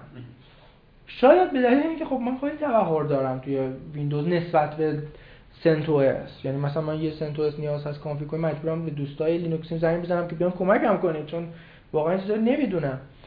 و از طرف دیگه جدیداً با توجه به این اتفاقی که روی ویندوز داره میفته به این نتیجه رسیدم که برای دسکتاپ و برای کاربری خودم یا حداقل تو بستر همرام لینوکس خیلی بهتر می‌تونه عمل بکنه. از ویندوز. ویندوز اصلا نمی‌ذاره شما هیچ کاری بکنی. واقعا من خیلی من جزو افرادی هم که مایکروسافت رو خیلی دوست دارم و خیلی هم می‌دونم. ولی من به عنوان مایکروسافتی دارم میگم که بس زیادی بسته‌ای. من من نمی‌تونم ارضاشم. واقعا با ویندوز فون حداقل. و میگم ای کاش می‌تونستم رو, رو موبایلم یه دونه اوبونتو نصب بکنم. و خیلی برام جذابتر بود. لااقل می‌تونستم این تغییراتی توش اعمال کنم که لااقل نیازم رو برآورده کنم چند وقت من اصلا دنبال یک بستر همراه لینوکسی هستم. یعنی جایگزین می‌کنم. نمی‌دونم منظورم رو تونستم برسونم یا نه. بله در واقع این رو من دست کردم شد که شما تعصب خاصی نداری. اصلا. حال می‌کنی بله. با اون فناوری که یاد گرفتی. کلام آخر. یه جنبندی به اون بده. کلام آخر اون حالا خیلی در حوزه مختلف صحبت کردیم. حالا شاید خواهشن کلیشه ای صحبت نکنیم. مخاطب ما یه تعداد آدم هست که دارن به گپ ما گوش میدن که یک جرقه تو ذهنشون بخوره. خب یه اتفاقی بیفته یک راهی رو پیدا بکنن. خیلی از کاربران ما کسایی هستن که شاید دسترسی به افراد صاحب نامی که توی حوزه آیتی فعالیت کردن ندارن و شاید این یک کانال ارتباطی باشه. می‌خوام اون اتفاقی که برای تو افتاد برای خیلی دیگه نیفته که ده سال پیش هشت سال پیش یه شرکتی زدی کسی بهت نگفته که تو باید از قانون خوب سر در بیاری. کسی بهت نگفته که یه روز خودت میمونی خودت. همه یه بار میگن شروین جان شما خیلی خوبی هستی آدم nice هستی. من یه جایی پول بیشتر میدم. خداحافظ شما. این challenge ها رو هیچ کس نبوده. حالا من می‌خوام در این حوزه هایی که صحبت کردیم حالا از ثبت شرکت گرفته تا big data تا نمی‌دونم مدرس شدن تحصیلات آکادمیک داشتن و نداشتن open source یا مثلا close source یک جمع‌بندی خیلی practical و عملی. من یه حالا اینو بخوام جمع بکنم حرفا خیلی پراکنده است. ولی یک مسئله که واقعا ته دلم مونده و دوست داشتم بزنم. یعنی ما تو حوزه IT یه احساسی بهمون دست میده به حس برتری. و نگاهمون به آدم ها نگاه بالا به پایین و فکر می‌کنیم که همیشه ما خیلی بیشتر می‌دونیم و دیگر هیچ کسی چیزی نمی‌دونه. ما یه واقعیتی که وجود داره این که این یه ذره علمی رو که به دست میاریم همه ما و به برکت تازه خارجی ها هست. یعنی ما داریم اینها رو ارث می‌گیریم که یه چیزی یاد بگیریم و بعد خیلی زود خیلی زود خودمون رو گم می‌کنیم. در صورتی که شما می‌بینی امیرالمومنین دروازه های آسمان رو میشناخت. ولی هیچ وقت خودش رو برتر از کسی ندونست. شما چیزی بود که لدنی علم خودش بود. در صورتی که مثلا علم من از بیل گیتسه. یعنی از از یکی دیگه می‌گیرم. علم خودم که نیست. در حال این تکنولوژی ساخته شده و منم دارم اینو منتقل می‌کنم. التماس می‌کنم که فکر نکنیم که اگر یه تکنولوژی رو یاد گرفتیم دو تکنولوژی یاد گرفتیم این مجموعه اتفاق خاصی افتاده و باید این رو به خودمون یاد بدیم که همیشه دانشجو بمونیم همیشه دانشجو باشیم و یاد بگیریم و تسلیم نشیم. اگر ما کس خاصی نیستیم که اگر یه اتفاقی برامون افتاد بهمون بر بخوره ناراحت بشیم جمع کنیم بریم احساس کنیم که دنیا دیگه خراب شده همه چی از دست رفته نه نه نه نه. ما یه سری افراد هستیم که باید یاد بگیرن و هدف و قایت و نهایت این هستش که ما یک توشه علمی و یک توشه تجربی خیلی خوبی جمع بکنیم و بعضی وقتا ارزش هامون رو نباید فدای چیزای کوچیک بکنیم. دست درد نکنه به شخصه برای من اطلاعات جدیدی کسب کردم به خصوص در زمینه بیت دیتا و داده کاوی و اینها. ولی واقعیت هم اینه که این مباحث بسیار گسترده و پیچیدن. ما فقط طرح مسئله کردیم در صورتی که تک تک این موضوعات می‌تونه ساعتها در موردش پادکست و کپچر و نمی‌دونم اینها تولید بشه. امیدوارم که در واقع اگر کسی علاقمند این موضوع بوده باشه یک سر نخی ما البته شما داده باشید و خدای نکرده کسی در سردرگمی و اینها باقی نمونده باشه. دست شما درد نکنه.